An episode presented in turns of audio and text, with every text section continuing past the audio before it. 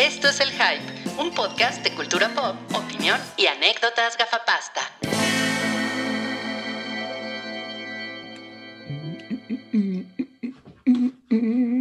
Ahí está, cliché. Con todos Mira, ustedes. mira. ¿Cuántos años tiene cliché? Seis. Seis años. Ya es una Eh, señora, como Carmen Ah. Salinas. Pero te va a responder, no soy una señora. Sí, miren, eh, el día de hoy tenemos una alineación de balanceo, cuatro, ¿no?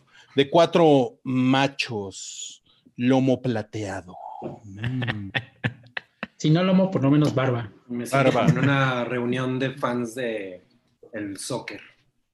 barba plateada. Yo soy blanca. Sí. Ok. Qué increíble. Nos acompaña Sagat. El parche. Imagínense aquí la cicatriz, ¿no? Si hubiera más presupuesto. Y también Y- está. Y menos pelo. Y menos, mucho menos pelo. Y también está Zangief. Mira, Yo bailaría, pero no me puedo ver, entonces aquí. Qué chingón. Y por supuesto, la personalidad y la garrita de Vega. Ah, bonsoir, je suis à Paris. Él es español. Güey, no mames. Le queda cerca. O sea, el güey más bien, Je- je cuando ganaba, tiraba una, tiraba una flor, ¿no? Lo dije mal, claro. sí, claro. tiraba una flor. Y se Pero cru- es que se- como íbamos, como íbamos a hablar de Emily in Paris, es eh, Vega desde París tratando de hablar en güey, no, no, francés. no. Se ve que nunca jugaste Street Fighter, cabrón. No, se ve que es de Mortal Kombat. Y bueno, no les, pro- no les prometemos nada, pero vamos a ver si Chun-Li se conecta al rato. ¿Ok? Esperemos. Ay, ¿No había otra morra en ese juego? Eh, no, en, el, en- Chun-Li. en Bueno, en el Street Fighter original no. 2, no. O sea, vino después. Mm, sí, Pues mira. Ken. Pero bueno, ¿Quién sería Wookie? Wookie sería más como Zangief, ¿no? O blanca, Blanca. bien peludo. Cookie sería blanca. O como Gil por gringo, ¿no? Ándale, ándale, claro. no mames. ¿Dónde, ¿Dónde estábamos cuando empezamos a decir todos los nombres? Ustedes estaban, ¿no? Cuando empezamos a imitar. Brasil. USA. Eso fue, sí, fue en, en Georgia 52, ¿no? En Georgia 52, claro, claro. Sí. No, bueno. ¿Cuántos recuerdos? Bueno, amigos, estamos en el episodio 350 del hype. No lo puedo creer, 350 es la mitad de 700. Es decir, vamos al 50% de los 700 capítulos. ¡Qué chingón! No, Y bueno, bueno- me, me encantan los cálculos. Ni Elon Musk hace eso. Oigan, los tengo que veo. interrumpir un momento porque Marion Pérez dice, nunca las había visto en vivo, saludos desde Argentina y nos mandó besos. Órale, Muy hasta bien, pero pues me- mejor que mande unos, unos choripanes, ¿no? Unos alfajores. Unos No mames, güey. O sea, ¿por qué siempre tienen que sacar el, el estereotipo? Es como si alguien en Argentina dijera que, le- que les mandemos un pozolito. ¿no? Claro, es como Está si lo digo, Eh, le, pero le pues- dijera las pinches chinas a las de Blackpink, ¿no? Exacto. Mira, no le vamos O sea- a pedir tam- tamales a alguien de Argentina. ¿Cu- cu- ¿Cuál estereotipo? O sea, si voy a Argentina no voy a ir a comer sopa de- McDonald's. A de- menos que sí. seas Wookie. O sea, si voy a Argentina voy a comer eso, voy a comer. Va- Vas a comer Choripán. choripán, nada más, si vas a Argentina. Pues, Algo que puedes comer cosas. aquí, ¿no? Sí, no, muy bien. Pero no sabe igual. Pero no como allá. Mm, claro, claro, ok. Bueno, qué mamada. Ok, no sé por qué estamos hablando de choripanes, pero esto es el hype. Este es el podcast donde hablamos de cultura pop y anécdotas gafapasta. Yo les tengo que decir que ya, me- ya me compré anteojos y me van a llegar con suerte la próxima semana. Son de Benjamín y Francisco, porque Yo tengo una mejor idea, te hubieras comprado un modem. Los, los míos son Ben and Frank y los amo, ¿eh? Pues son, son son buenos, son buenos. Mira, tengo que decirte algo del, del modem. Eh, no me compré un modem, pero me compré, me, me compré un cable Ethernet. Así es que, Wow. No, pues Estoy cabrón. no, no mames. Bueno, pero si, si me pasmo es porque mi computadora está viejita, pero de ahí en fuera todo bien. Todo bien, Bien. con el internet ahorita. Em, recuerden, tenemos super chat abierto ahorita aquí en el chat de este, de este streaming en YouTube. Ok, ahí está, super chat. Si usted quiere dar un comentario, quiere mandar un saludo como Iyars Dex, que pone ahí, con ese corte Salchi le queda más blanca. Pues sí, ¿eh? Sí lo Pero veo. Doña Blanca, ¿no? ¿Cómo se llamaba el, boxeador? Balrog. Balrog. Ese güey me cagaba. Era, era horrible. Lo, lo agarrabas y te puteaban en 10 segundos. No, yo, yo- Oye, ¿y no, no, no se metieron también en un problema con el Tolkien State cuando le pusieron así? No, no les digas, ¿no? Todavía no se han dado cuenta. Todavía no se dan cuenta. Malos abogados, malos abogados.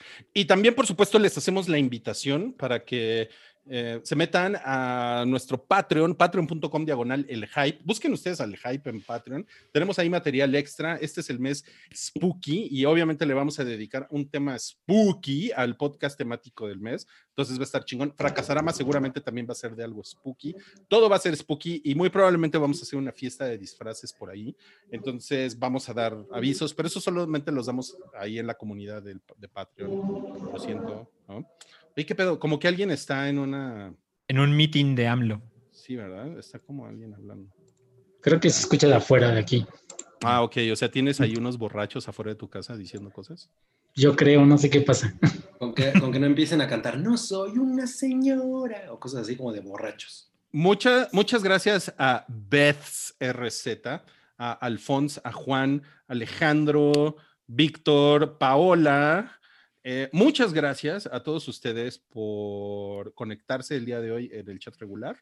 Y vamos a comenzar con este episodio 350 del Hype, pues hablando de la taquilla pilla, que es presentada por... La lombriz actriz. ¿Con cuánta anticipación preparas la taquilla pilla? Como con dos meses de antelación. Yo- Tiene un calendario así. Ah, ya perdió cierto encanto porque como creí que lo hacías con dos segundos de anticipación, dije, wow, ¿cómo lo logra? Oigan, la, ta- la taquilla de esta semana viene a humillar a Cabri con todo. O sea, dice, a ver, pinche chaparrito lampiño, hazte para allá. Que mira nada más quién está en primer lugar. Tenet. Wow. Solo le tomó bueno, cuatro pues, semanas. Exacto, me trago mis palabras.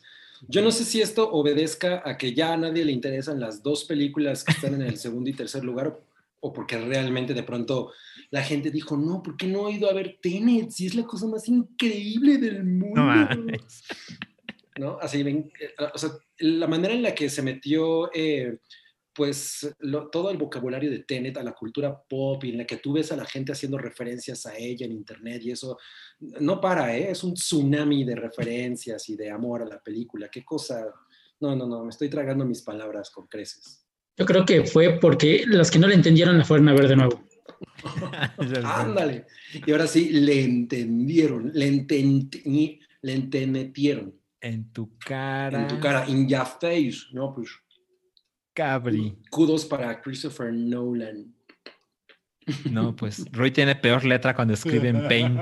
Oye, sí, ¿eh? con razón sus dibujos horrendos. No mames. Pero a mí lo que realmente me sorprendió fue Zapatos Rojos y los enanos, y los siete enanos. Yo no sabía que esa cosa existía. Sí, se estrenó la semana pasada, pero pues no, no, no hablamos de ella. Porque, pues, no- Esa madre te- tenía como cinco años enlatada porque había una cosa de una polémica. No me acuerdo ni de qué era, pero tenía mucho tiempo ya. Órale. Y dijeron, vamos a estrenar en la Y pandemia. ahorita que no hay nadie, chingue su madre. Ajá, A ver qué que- sacamos. al fin que La nadie se va, Sa- se va a enterar. Patos rotos. Y mira, Oye, pues, Bill and ah- Ted. Ah, ¿Qué no, qué no fue estreno? Bill, Bi- Sí, ahí está, una semana en exhibición. No, hazte para allá. A ver, es que mi mamá ya me quiere desconectar el Ethernet. No, siéntate. Les juro que llegó a patearme el cable. Siéntate, mamá. Dile que cliché no hace Llegó a cosas. patearme el cable. No mames. Regresa ¿Qué? a los cuatro años. Mamá, llegaste a patearme el cable. Mamá, llegaste a... No mames. O sea, toda la vida me ha troleado. mamá, estoy grabando. Estoy grabando, déjame grabar con mis amigos.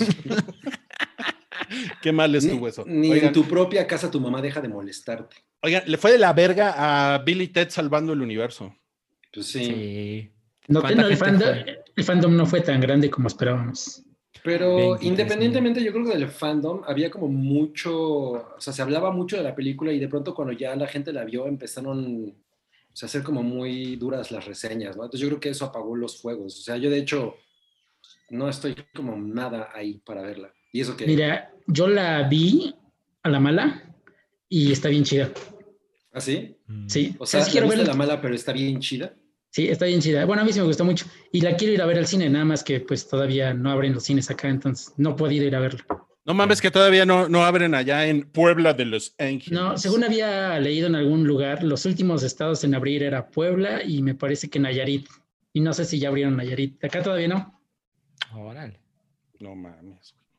Pues tan, No, tan pues- mal están las cosas. Todo es culpa de ese Java que tienen por gobernador. Sí, está cabrón. Pero ya, van a abrir el estadio la próxima semana, entonces a lo mejor bueno. abren cines. Ah, Prioridades. bueno. Mientras tanto, Charlie XCX canceló su concierto, maldita sea. Maldita desgraciada. Ok, bueno, vamos a los estrenos de la semana en cines. Está de la verga, o es otra semana que está de la verga de, Pues sí. de- de estrenos. Se estrena la nueva película de Liam Neeson, que solo a Wookiee le interesa. Es de Llama- golpes, ¿no? Venganza implacable. No, no es de golpes, es de Liam Neeson. La reseña, no, perdón, la sinopsis es: Liam Neeson es un güey super vergas, como siempre. Mames, Eso no dice la reseña. No, no, no, se las estoy contando. Ah, Cookie escribe reseñas también. Yo creo que sí. Y, y el tipo ha robado varios bancos y ha acumulado 9 millones de dólares. O sea, los arroba en Twitter, así, Santander, Vancomer, ¿no? Ha robado varios. Luego, luego ¿por qué el podcast dura de más, no? y luego, eh, pues el, el tipo no lo pueden capturar y él es un ex marine experto en demoliciones. Entonces, conoce a la mujer de su vida y dijo, no, no, no, quiero, quiero pagar, eh, lo, lo, digamos, mis pecados y quiero ser honesto con, con ella. Entonces quiero pagar eh, por lo que he hecho. Entonces le habla a la policía y le dice, yo soy el que, la- el que robó estos, estos bancos, les voy a dar el dinero y a cambio quiero una sentencia reducida. Pero se encuentra con unos Uh. policías corruptos que, que no hacen las cosas nada sencillas. Total, yo les recomiendo que se la ahorren y que vean el tráiler porque cuenta toda la película. Pues yo creo que la voy a ver, pero de cabeza. Híjole, y sabes qué, me da, me da pena porque nos invitaron de la distribuidora a ver la premier virtual, porque están haciendo premiers para prensa eh, por streaming, y Mm. este, y vi el mail dos días tarde. Pues mira, tiene 40% en Rotten Tomatoes. Ok, no, pues no. Miren, mejor vamos a pasar a los estrenos en streaming. Esta semana se estrena el documental de Black Espacio Pink. Se llama Que- Light Up the Sky. Ya, ya, lo, ya lo viste, ¿verdad, Cabri? Ya lo vi. Creo que Sanka, Sanka también, ¿no? Ya también ya lo vi. A ver, ¿por qué no, por qué no nos hablas de él? Pero no es Ankab, es Zangief. Zangief. Ah, hoy. Zangief también, ya lo vio. Mira, yo lo vi porque no sabía mucho de, la- de estas chicas. Me gusta su música más o menos, sobre todo porque tengo una sobrina que pone mucho las canciones. Y me, no, me pareció muy profundo, pero creo que el- la intención es presentar a las chicas al público en general, ¿no? Pues a- presentar sus personalidades, cómo llegaron ahí y lo que han logrado hasta ahora de una manera como que muy por encimita, pero es bastante entretenido, me gustó. Sí, pues a ver, yo tengo unos comentarios. Yo creo que es como un comercial de Blackpink más que un documental. Yo no, no, o sea, no estaba esperando nada más porque ya sé que estos güeyes de YG son como muy controladores con sus productos y te van a mostrar obviamente cosas que no van a comprometer sus productos, ¿no? Especialmente en este momento en el que Blackpink acaban de sacar su primer álbum. Entonces, pues yo, yo esperaba que fuera un poco más eh, divertido, pero pues realmente es como una embarradita de quiénes son ellas, habla un poco de la historia del grupo, habla un poco de cómo eh, llegaron a donde están y yo creo que la parte que más me gustó fue el camino hacia Coachella, porque eso para ellas fue una cosa muy significativa y eso estuvo padre y viene en el documental, pero no me parece como, como algo tan, tan completo, ¿no? Yo estaba esperando uno que, un, que al ser un producto de Netflix y tener como todo este, esta pues, máquina atrás de, de, de Blackpink, fuera una cosa, o sea, como menos, menos general y a lo mejor ya para, para profundizar más en, en cómo, cuál es el estado de, de, la música pop en torno a ellas y ese tipo de cosas. Eso no pasa, pero efectivamente no es, nunca está de más pasar un- una hora, 20 minutos con Blackpink, ellas son muy encantadoras, a mí me gusta mucho lo que hacen.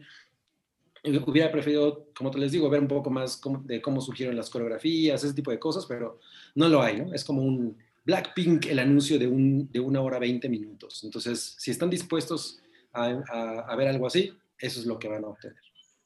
Pero aprendimos cómo se pronuncian bien sus nombres, porque yo le decía Rosé a Rosé, pero no se dice Rosie. Por- Porque tiene acento en la E, pero acá Exacto, yo decía Rosé, ¿no? O sea, por lo menos Rosé, pero no es Rosie. Pero podemos malinformar, ¿no? Y decir, se llama Liza, Liza. Jenny. Exacto. Está, y está padre que, que, que Lisa, al ser tailandesa, bueno, pues toda, trae, trae todo este como peso encima de ella, ¿no? De, de que los tailandeses dicen, no, pues es- tenemos una, una de las nuestras, le está armando grande en Corea, eso está chido. Ah, allá también hacen eso de, de, de- se sienten identificados cuando alguien de su país hace algo famoso. Exacto, es como si un bajista de me- mexicano se hubiera metido a Soda Stereo. Sí. No, Pero pues suena, divertido. suena que no, está no estuvo tan chingón como lo esperabas. Pues no, pero les digo, tampoco esperaba algo muy diferente. Más bien, si, si me hubieran dado algo más, hubiera estado muy satisfecho. Fue así como, ah, está padre verlas y ya. Son muy bonitas. Ujú, exacto, tienen, tienen mucho ángel. Ok. Bueno, entonces podemos pasar al siguiente es- eh, estreno en Netflix, que es El juicio de los siete de Chicago, que andan diciendo que es como una película medio, medio oscareable por ahí. ¿no? Así Pero, no, es. pero no sé qué tan, no, no sé qué tan cierto sea eso. Pues el Eh. tráiler se ve como, como en- o sea, de pronto me da una sensación como de que no es tan drama, ¿no? O sea, hay como algunas cosas, eh, Es más drama tono- legal. pero, pero no lo siento como una cosa muy tipo, no sé, The Firm o ese tipo de películas. Hay algo de comedia en ella, especialmente por la manera en la que Sasha Baron Cohen hace su papel.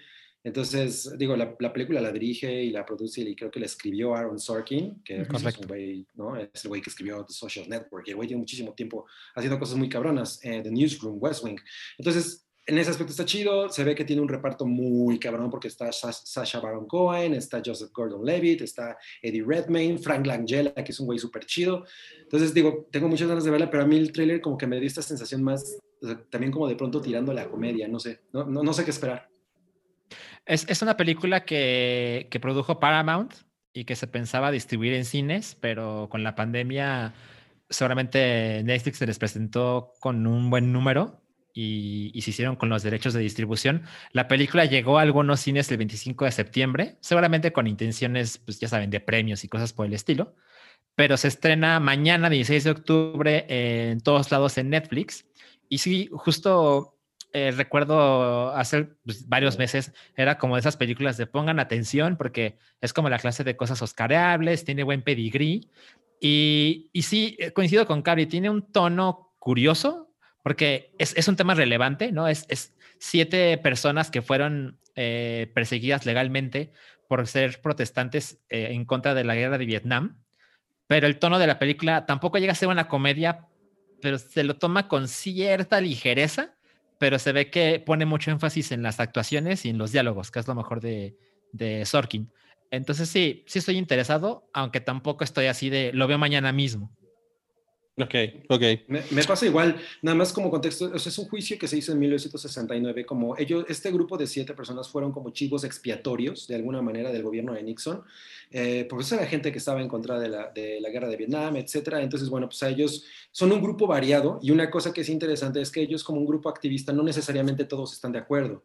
De hecho, hay una rivalidad muy grande entre dos de los personajes, que es el de Sasha, Bar Baron Cohen y el de Eddie Redmayne, creo, que ahorita no me recuerdo cómo se llaman, pero eso es parte de, como un poco del encanto porque ahí está toda, toda esta, esta, idea de que, bueno, es un, los activistas son gente como muy unida y todo, pero realmente no, cada quien tiene como sus propios intereses. Entonces también eso entra en juego y yo creo que el tema está bastante interesante y además muy, muy ad hoc, ¿no? Con, los, con el tiempo. Sí. Eh, y ya para terminar, eh, la película le iba a dirigir Steven Spielberg. Ese uh -huh. era el plan de Aaron Sorkin. Pero imagínense, o sea, el screenplay estaba hecho en 2007, pero cuando fue la huelga de escritores en Estados Unidos, pues eso fue retrasando tanto las cosas que eh, se terminó decidiendo que fuera el mismo Aaron Sorkin quien dirigiera la película. Ok. También se estrena en Netflix Rebeca, que es como Eh, es como la tercera versión, creo que de, es- de esta historia. Sí, o- si no es la tercera, es la segunda al menos. Por ahí, ¿no? Ajá, sale. Sí, algo así, ¿no? Sale Arnie Mammer y, y una, y esta chava bien guapa. ¿Cómo, cómo se llama? Lily James. Lily James. Ella es bien guapa, sí. Es inglesa, ¿verdad? Sí. Sí, Ella, ella es la de Baby Driver, ¿no? Es la de Baby Driver, sí. O sea, sí, está súper buena. Sí, no mames, tiene, ella tiene mucha onda. Es la que se anda Ah. comiendo al Capitán América. Ah, no mames, no, pues seguramente muchas personas la odian. Em, y pues a mí me cae bien Arnie Mammer, o sea, se me hace como, o sea, a mí me parece que es un güey que lo, lo ha hecho bien. O sea, yo sé que hay mucha polémica ahí de repente, ¿no? Con ese güey. Sí, Sí. hubo un artículo de BuzzFeed que le tiró mucha mierda. Eh, y pues suena a chiste, pero creo que Armie Hammer está inflado. o sea, o Pues sea, esto sí. ajá, o sea, hoy, hoy está mamado. es- O sea, sí es está tronado. ¿no? Sí, pero a lo que me refiero es que de repente hace cosas muy chingonas y de repente es como, "Ah, ¿por qué ese güey está aquí? ¿No? Eh, y creo que depende de quién lo dirige. Claro, claro. No sé Oye, si han ¿tú crees visto que la sus amigos le dicen, oye, no me armes, Ani, Arnie. Discútete con los tequilitas, ¿no? Oigan, ¿y, y creen que... Bueno, bueno, más bien, les, les iba a preguntar, eh, ¿han visto la de Wounds? La película de terror. No, con no. Arnie, con Arnie Mamer. No, ¿eh? No, no, no. ¿No Ah, véanla, están, están, es una película de es algo de terror. unos celulares? Ajá, es de unos celulares. Es una película de, de terror indie que es de esas como que compró Netflix y la, y la distribuye, la vende como originales. Sale Mm. ella y sale Dakota Johnson.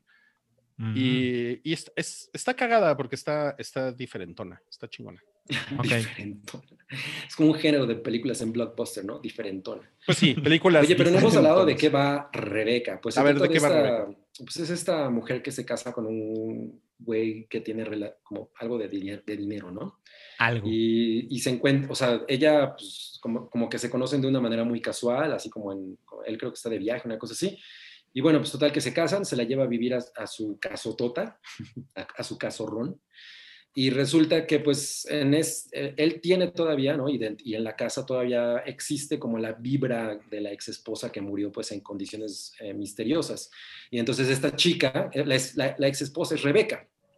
Y esta chica pues tiene que, que pelear, ¿no? O sea, sobreponerse al hecho de, del legado tan cabrón de esta mujer que pues prácticamente las paredes hablan de ella, ¿no? O sea, es como tú llegar a un lugar en el que neta todo el mundo admira, a, o sea, es como cuando alguien intenta meterse a- en el lugar de Freddie Mercury en Queen, ¿no?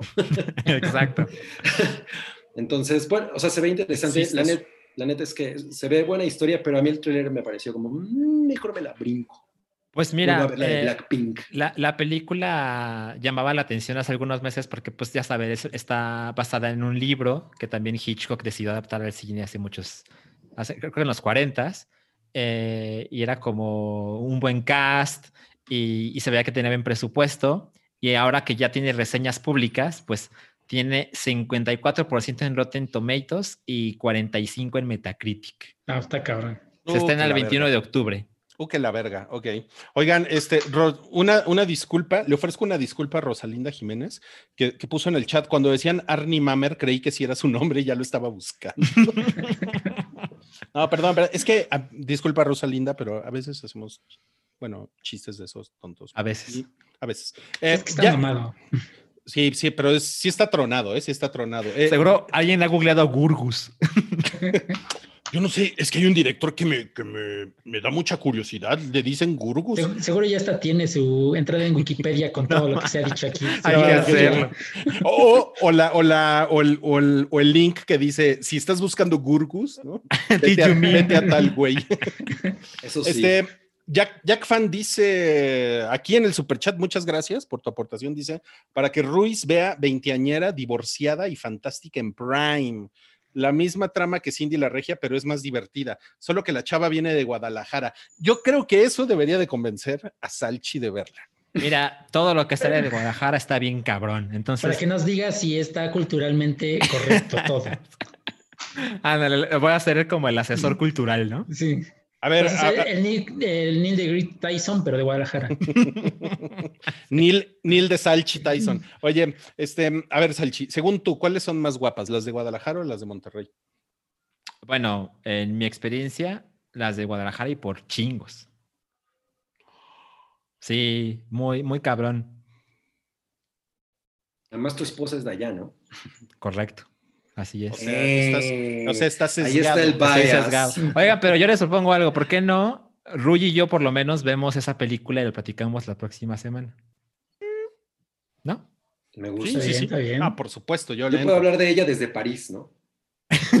claro. Parce que je suis à Paris. Sí, por, Como como, Vegan, ¿no? Que según tú es francés. Je suis vegan. Je suis vegan. Bueno, em, en Prime se, se estrenan dos de estas películas de Blumhouse, Evil Eye y Nocturne. Eh, Evil Eye es como mal del ojo, ¿no? Y no, no- y no es, no es Tom York, sino, o sea, que alguien le echa una brujería. Sí, este, pues estrenan estas dos películas que tienen ahí como tramitas medio misteriosas, sobrenaturales. Yo voy a empezar a ver la de la de Nocturne, ahí les cuento luego qué tal. Se, se, estrenaron esta semana en Prime y este, y este domingo termina la temporada 1 de Lovecraft Country, que también lo hemos, la, la- hemos estado comentando en el hype. Y pues la próxima semana vamos a invitar a Nudul.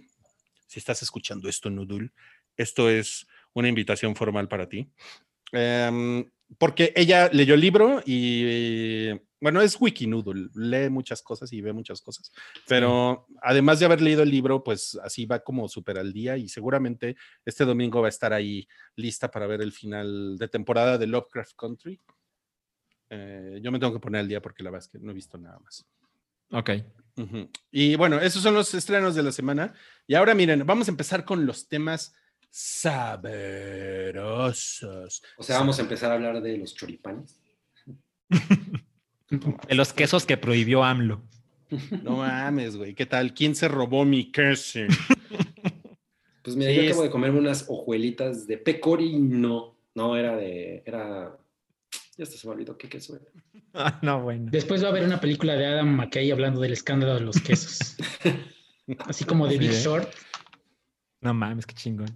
No mames. Bueno, este, pues fíjense que va a salir una película, me parece que sale, eh, sale para el Día de la Revolución, por alguna razón, ¿no? Eh, es una película que se llama El baile de los 41. Y no, pues. se llama El baile de los 41. El baile de los 41. Gracias. Y bueno, por, por alguna razón, esta semana hubo, hubo una polémica porque sale Poncho Herrera agarrado de la, de la mano de un bigotón. Y. Pero Poncho Herrera también sale con bigote. O sea, es un. Ah. es- Pero es Poncho Poncho Herrera, Herrera, pero es Poncho. Pero, o sea, o sea el, el punto es que al, o- al, al otro, al que le llamé el bigotón, pues no sé quién sea. Entonces. Es, eh, es algo surita. Humberto Zurita, dice. Ese era su hijo, ¿no? Se parece un poco. sí, no me- Es no- el hijo de Christian Bach. Eh, eh, se Tal llama vez. Emiliano Zurita. Emiliano, sí. No estoy seguro de que sea el hijo de Christian Bach, pero pues nada. Murió, murió Christian Bach hace poco, ¿no? Sí, hace Sí. poco. Sí, estuvo Ay, medio. me- medio- me- ella, ella, ella me gustaba cuando anunciaba eh, Interceramic. sus medias. Dorian Gray. Interceramic.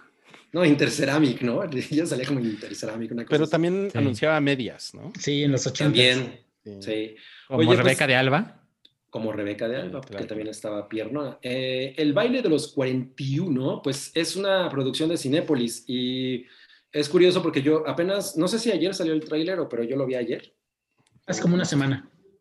Ah, ok, yo lo vi ayer y me, me pareció que la producción está bastante interesante eh, y es pues sobre un caso que fue un escándalo eh, pro- eh, de, en 1901 eh, atizado por la prensa en el que pues estos 40, eh, se supone que eran 42 hombres, estos eh, que hacían algunas reuniones en la colonia tabacalera fue la Ciudad de México. eh, de, de la Ciudad de México, exacto, Gracias, y fue gracias. muy sonado porque eran reuniones en las que eh, la mitad de los hombres pues hacían papel de hombres y la mitad de, lo- de los otros hacían papel de mujeres, eran reuniones pues homosexuales, pero además eh, eran reuniones de la aristocracia y estaba metido Ignacio de la Torre y Mier, que era yerno, perdón, yerno de Porfirio Díaz, y esto ocasionó toda una serie de, una cacería muy grande, eh, pues justificando, ¿no? Pero Como- ¿quién era Porfirio Díaz Cabri? Recuerda que nos están viendo en Argentina.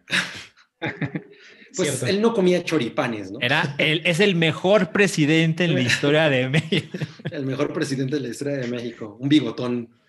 Eh, pu- pues sí, ¿no? Es una figura muy polémica de, de- de la historia de México, un presidente muy polémico y pues tenía a su yerno aquí. Entonces se supone que él es el innombrable, él es el 42 del que nunca se habló, ¿no? En, Ujú. este, en este escándalo. Pero pues obviamente fue un, un momento que se utilizó para criticar el porfiriato porque pues hablaba de que la aristocracia era gente desviada y además obviamente en un momento en el que eh, políticamente tan importante y en el que pues toda la, la homofobia y eso era muy, muy grande, pues esto se convirtió como en una comidilla gigantesca. Eh, entonces, bueno, pues es un tema interesante. De hecho, hace Está poco, chingón. con la polémica Claro. del Zapata gay, pues también justo salió el tema de Ignacio de la Torre y Mier. Entonces, de alguna manera es, es algo como muy sonado, como muy vigente. Y me, me parece bien interesante que, que, pues se pueda hablar de estas cosas. Ahora, me gustaría que no fuera únicamente como un relato de lo que ocurrió, sino que a lo mejor también hubiera como una postura o algo, ¿no? O sea, no nada más que fuera ahí como, ah, pues esto pasó y, y ya. Pues también estaría interesante ver qué Una, una postura como la del Zapata gay, que está así. que está así como en el caballito. la imitación. Oigan, les tengo una noticia. Marion Pérez, que nos escucha desde Argentina, es de Ensenada. no. No mames, muy mal, muy mal, Mario. Tienes que dar esa información antes de hacer el ridículo.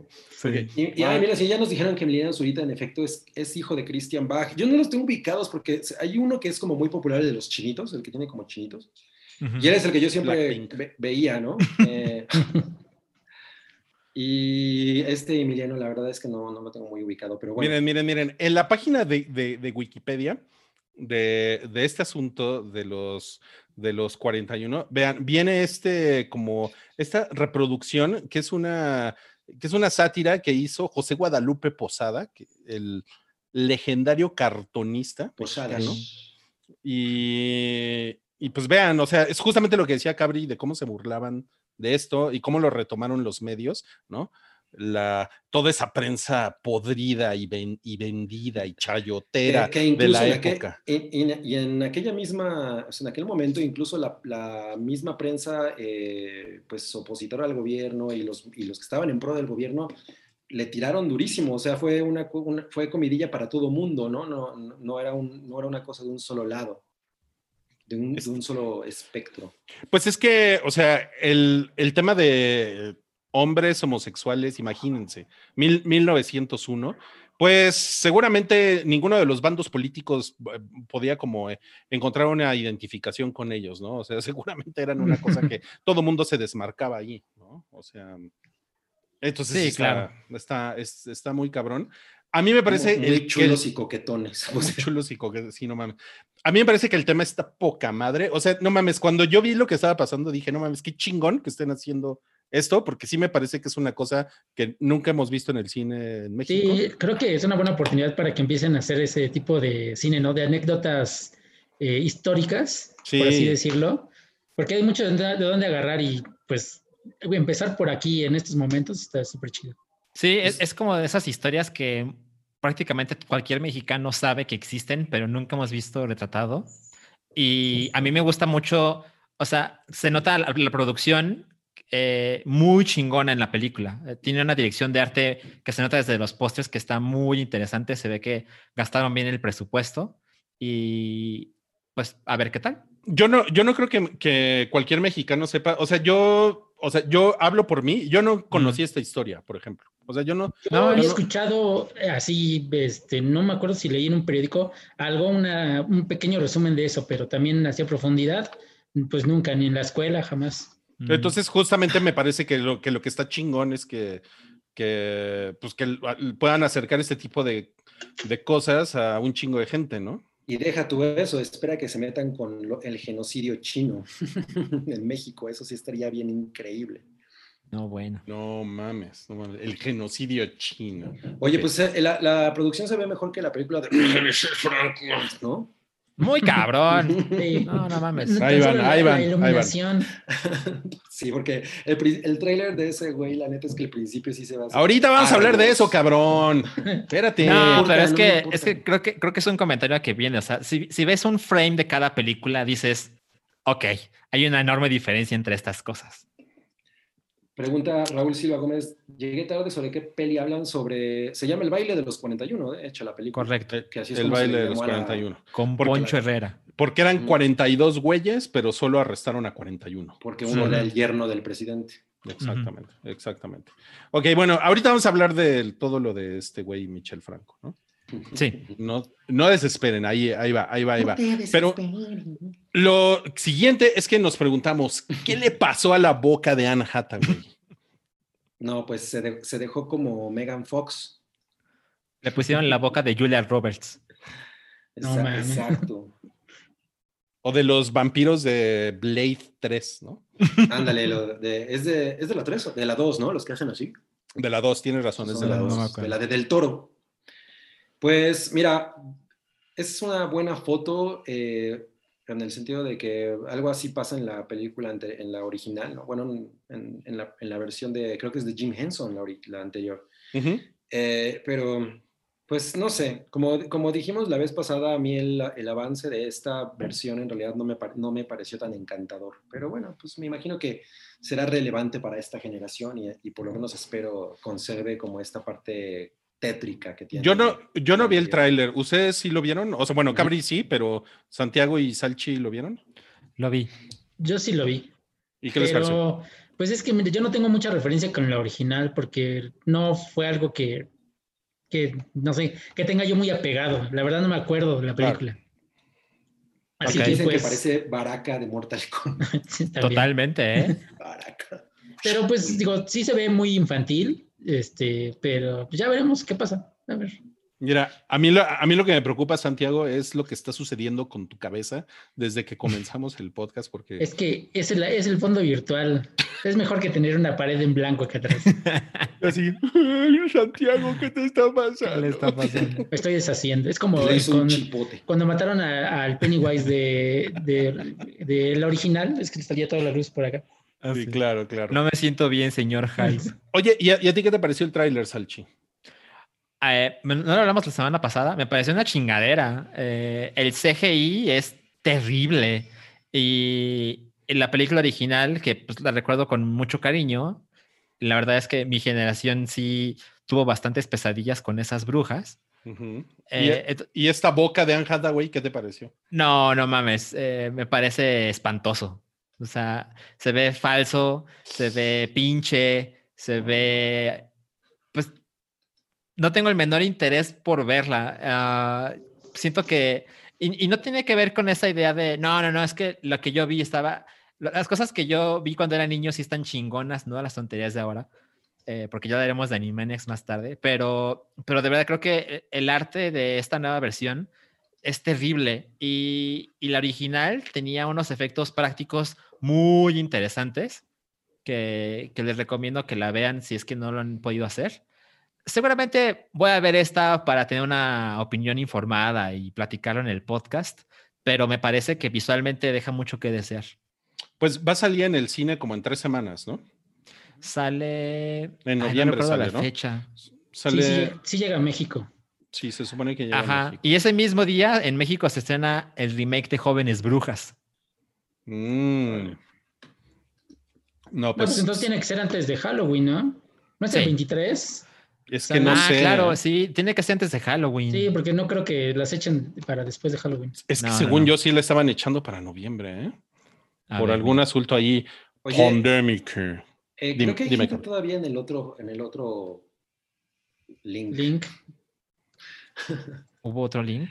Ay, sí, eh, hubo otro link. Yo, de hecho, estaba en, ese, en esa liga primero y pues, estaba así como, güey, ya se supone que ya empezó, yo no lo veo y la gente estaba ahí comentando. ¿O no? Ah, no mames, no, no, no, vénganse para acá, vénganse para acá. A ver, a ver, vamos a, vamos a Eh, hacer algo al respecto. bueno, la original, yo- la- bueno, la película anterior, eh, yo la vi hace algunos meses y la verdad es que me pareció Es muy, increíble. muy sorprendente. O sea, sigue siendo muy fresca y además tiene este factor tétrico que de alguna manera la convierte en una especie de película de horror para niños. Y, Sí. y me gusta mucho que, que, o sea, ese tipo de cine que, que de alguna manera no, no, no temía ser intenso para el público infantil. Ujú. Ahorita siento que deslavan muchas cosas, ¿no? Por ejemplo, es una cosa que de pronto a mí me gusta mucho de Miyazaki, que sigue conservando eh, pues todo, todo, todo el punch que pueden tener sus historias a nivel visual y a nivel, y a nivel conceptual. Y, y siento que los gringos están deslavando muchísimo. O sea,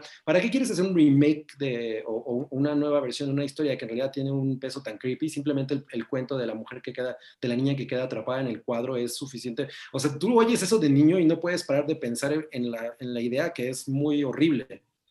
Entonces, sí. siento que el hecho de tratar de deslavar esa, esos conceptos, pues al final le quitan el alma a las cosas. Miren, ya lo googleé. En Cinépolis se estrena eh, Bruja, Las Brujas y Jóvenes Brujas el 29 de octubre. Mm, sí, justo ¿Las dos? Halloween. Las dos. Wow. Justo no, para el Halloween. Okay. Qué brujeril está este Halloween, ¿no? Pues sí, está, está chingón, está chingón. Oigan, Oye, pero a ver. Craft es como un spin-off o es una Sí, secuela? es un, no, es una, No. es un remake, ¿no? Es un remake. ¿Es no, un no es remake? remake. No, no es remake porque. eh, hay- Ah, es la no, secuela, ¿verdad? Sí. secuela. Es una es como secuela. secuela, revival, Es cierto. algo así podría ser. Es como Es una cierto. nueva generación de morritas que pasan por Ujú. lo mismo. Pues le Ujú, tengo mucho, muchas ganas, la verdad. A mí la original me gusta mucho. Ok. Bueno, vamos a pasar a un, a un, a un tema delicado. Eh, una, una disculpa a, los, a las personas que están llegando apenas al podcast, porque eh, de repente YouTube se nos pachequea y el programa que, progra- que programamos no, lo, Ujú.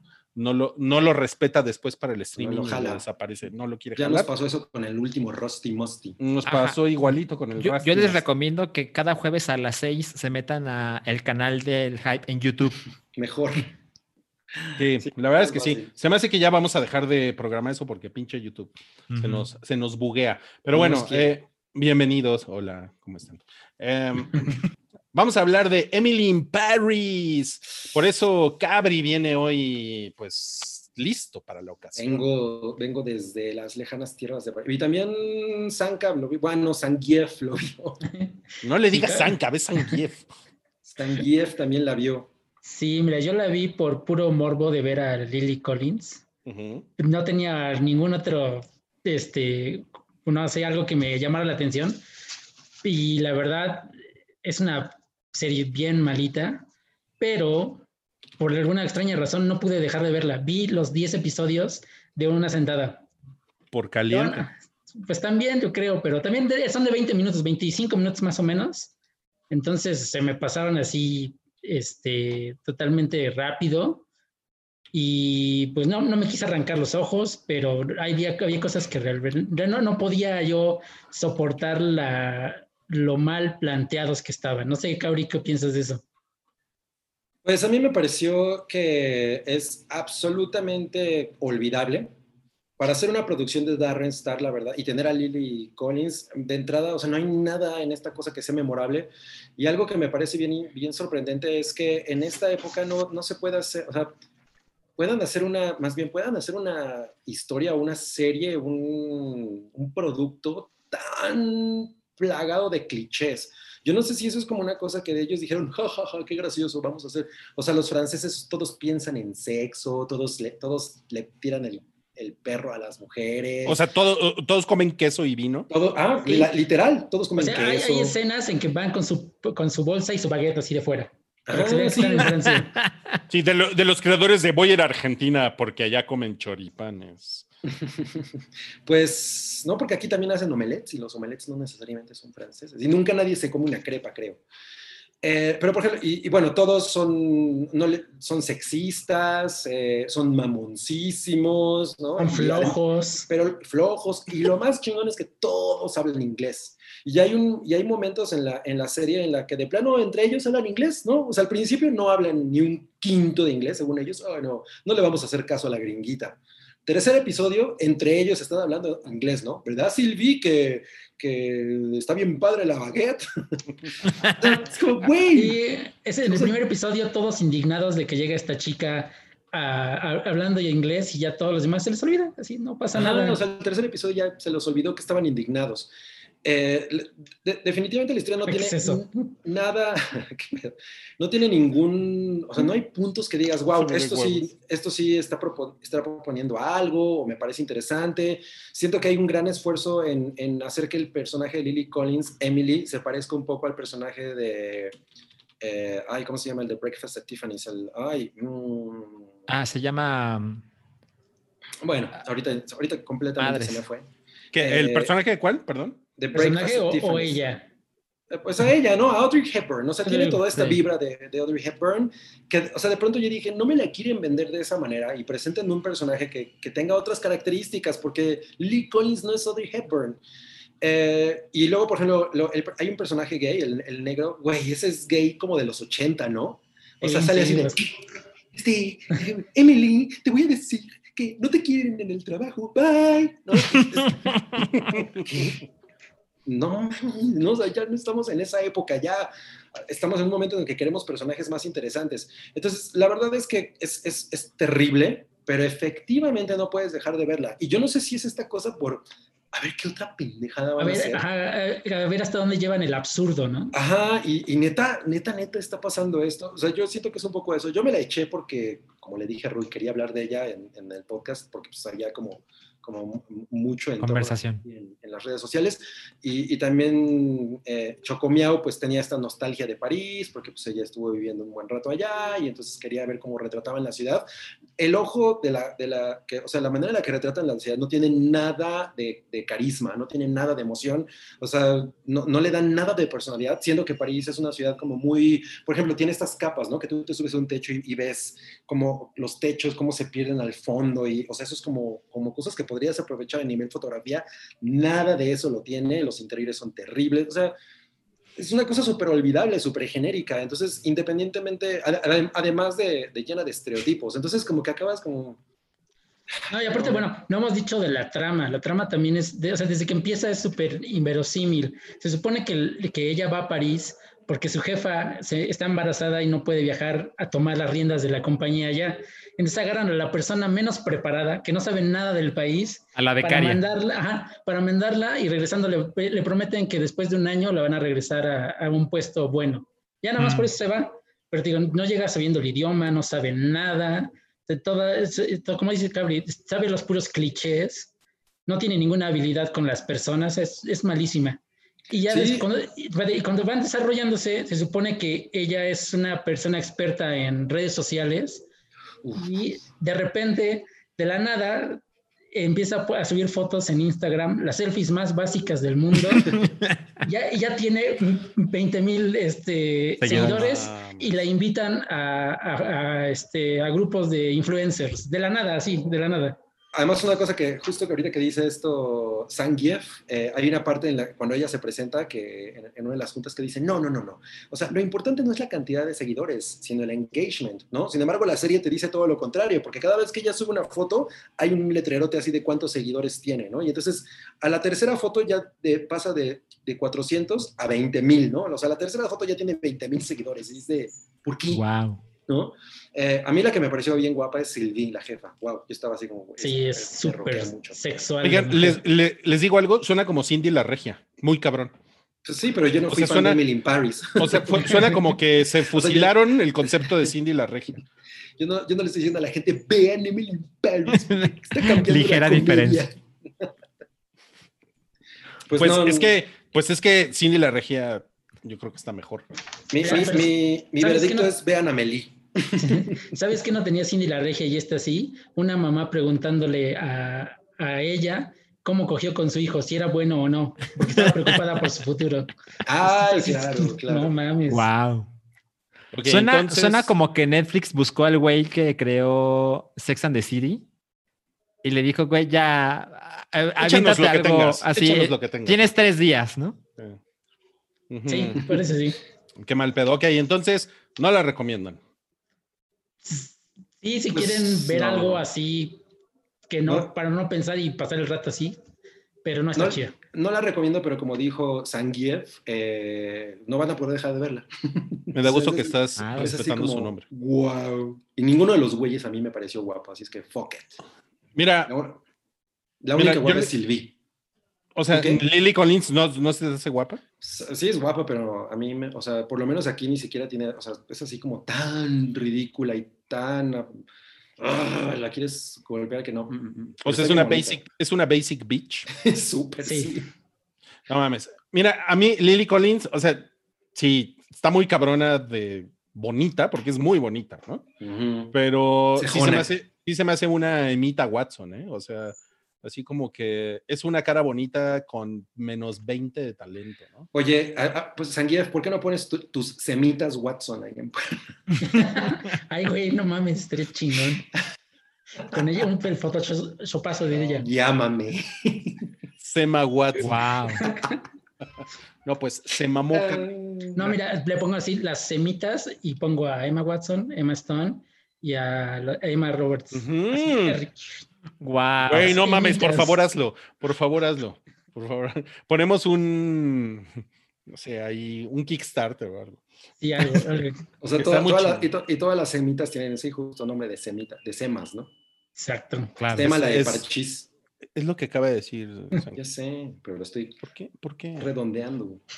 ¿Por qué eres así? Bueno, oigan, Dara, Dara Núñez, gracias por, por la aportación en el superchat. Dice, para que vean mis comentarios y me inviten a echar la platiquita con ustedes. A ver, ¿cuáles comentarios? Ta, ta, ta. Miren, en realidad estoy viendo aquí. ¿Los vas a buscar? Pues no veo ningún comentario, Dara. no veo ningún- Pero a lo mejor es el primero para avisar que va a poner comentarios. Puede A ser, ¿verdad? Puede ser. Ok, bueno, pero, lo- Pero mira, le vamos Fräulein Noodle di- dijo que el chef parece el hermano de Arnie Hammer. de Arnie Mammer. Bueno, Jorge, Jorge se puso guapo en el superchat con 350 pesitos. Y Guau. dice, Anuma llevaba 40 minutos en el otro. Qué mal pedo, no mames. Y dice aquí, ahí les va un pesito por cada episodio. Qué chingón. Ay, no mames, qué chingón. No mames, qué Muchas chingón. gracias. Eso, eso es, es un gran detallazo. Muchísimas gracias. Y bueno, vamos a pasar al tema del tráiler del reboot de Animaniacs. ¿Qué les pareció? El tráiler del reboot. A mí me es- pareció muy chingón. O sea, la adaptación de esa escena legendaria de Jurassic No. Park eh, es épico. eh, eh, está completamente bien adaptado. Sale Spielberg. eh, me hace pensar, así como, no mames, es el Animaniacs que yo vi cuando tenía 10 años. A lo mejor aún funciona. Entonces, eh, digo, no es una cosa que se va a poder ver legalmente en este país, por lo menos pronto, porque es exclusivo de Hulu. Ah, pero, eso pero- a los mexicanos no les importa. Eh, Eso pues sí, luego, lo que traen Hulu, luego lo traen a, a Paramount Plus, que está en Ah, Amazon. Ahí luego lo chingón. pueden ver. chingón. Y este, yo estoy en ese lado de. Me encantaría ver un episodio entero de ese tráiler. Sí, claro, exacto. Yo estoy en ese lado de la historia de. No, creo que puede funcionar. Estoy, estoy, estoy prendido. Ok, ok. Oigan, pero si es un tráiler o es un teaser. Porque luego me regañan. ¿Es un teaser? Pues, es que es más como un teaser. Se supone que el tráiler te presenta la historia, pero acá no puede haber historia, ¿no? Son sketches Ajá. los que hacían los Animaniacs. Sí, es exacto. como un teaser, es un teaser. Porque efectivamente no tiene escenas, o sea, a menos que eso venga en la serie. Que no pero creo. Que no creo. Porque Ujú. justamente habla de que Animaniacs está de vuelta. Ok, ok. Miren, yo Pero, no sé o sea, mucho. espero que la canción no diga es hora de Animania, porque me va a empezar a sacar nervios eso. es hora de Animaniacs, no de Animanía. ¿Qué chingados es eso? No, no. Bueno, es para que rime. Miren, yo no, yo no, yo no sé mucho de, de estos güeyes de Animaniacs, porque pues yo ya estaba Claro. grande cuando, Sí. cuando salieron. Pero ustedes que, digo, sobre todo eh, Zangief y Sagat, es que no me acordaba quién, no me acordaba quién eras. Este, Le hiciste el rollover para ver. Sí, sí, sí. Este, o sea, cuando ustedes vieron Animaniacs que estaban en la secundaria o en la primaria, Yo estaba en la primaria. primaria, Yo en la secundaria, la secundaria, ok. ¿Secundaria, neta? sí, ¿Qué edad tienes, soy San- Sanguier? 36. Ah, ya, yo tengo 34. Ahí está. O sea, era de, era de los bullies de tercero cuando tú ibas en primero. Sí, No, ese era el que me quitaba el lunch. Oigan, ¿y qué, qué- qué les pareció, por ejemplo, o sea, lo que vieron el estilo de los dibujos? ¿Es como parecido a... Es, es muy fiel, pero sí está un poco este, modernizado. Y eso está chingón. Porque no me imagino a los hermanos Warner de otra forma. De hecho, el- el- la escena que ya vimos hablan de que ahora está en widescreen. Ajá, se, se- se ve que es como la misma dirección de arte, pero tiene algunas ventajas como con el paso de los años. La animación permite hacer cosas diferentes. O sea, Le pero tiene como el ropita. mismo, el mismo sarcasmo y sentido del humor y así. Sí, Sí. por lo que se ve, sí. Ajá, esta cosa autorreferencial, con propiedades de, de Spielberg. O sea, no me sorprendería que salgan cosas de, de las nuevas películas que ha hecho Spielberg en, así, en los últimos de 20 Múnich, años. ¿No? ya, Son no puedo capaces, esperar. ¿eh? Exacto. ¿eh? Pero además prometen que regresa Pinky y Cerebro. Ajá. es que yo creo que van a traer la cartera de personajes que tenían Kikiribú, este, ¿qué otros de? Buena Katy idea, Kaboom. mala idea. Katy Kaboom, Ajá, buena idea. Buena los idea. los palomos. palomos. Ah, esos están bien chingones. Sí. Ah, ah, yo, yo amaba el buena idea y mala idea. Ese, es- ese era increíble. La Buena rueda de la idea. moraleja. Sí, exacto. Ahora, eh, hay información acerca de lo que va a pasar con la enfermera. Sí, se supone Ah. que lo que yo escuché es que iba a ser este un hombre ahora. Hola, enfermero. Sí, un hombre que se ve en, el- en un póster se ve ahí atrás, pero no, no está confirmado. Exacto, porque la enfermera pues era una bombshell, ¿no? Eso era, era así, la sexualización brutal. No y pues, eh, pues ya, ya no. Suena, suena parecido a lo que hicieron en Ghostbusters con Chris Hemsworth. Ándale. Ajá, Ajá. eh, por el estilo. Pero aquí va a ser el Exacto. doctor Cándido Pérez. Hola, enfermero. Oigan, ya vi un comentario de, de, de Dara Núñez, quien nos, quien nos dejó por ahí algo en el superchat. Ujú. Dice, vi Emily en, eh, in Paris sin esperar nada, ni cuestionar nada, y pues me gustó. Me aventé toda la serie en un día. Sí, pues yo también. Es lo que les digo, o sea, es terrible, pero no puedes dejar de verla. Bueno, al menos eso medio nos pasó. Fue como Está el juego de las llaves. Oigan, y hay un, hay un comentario por aquí de Braulio, Braulio Valenzuela, quien alguna vez ha colaborado con, nos- con nosotros en el hype. Y no mames, está muy cagado su comentario porque dice: primera vez escuchándolos en vivo. Siempre los escucho en podcast en 2X, velocidad 2X. Es rarísimo lo lento que hablan. Uh, O sea, lento- Lento tipo AMLO. No. lento tipo Obama. No mames, qué, mal- qué mala onda, ¿eh? Qué mala onda. Ok, Paola Castañeda nos dejó por ahí un dinerito y nos dejó un. GIF muy, muy, muy lindo, ¿eh? Este, Es como un Sí, está pollito. cute.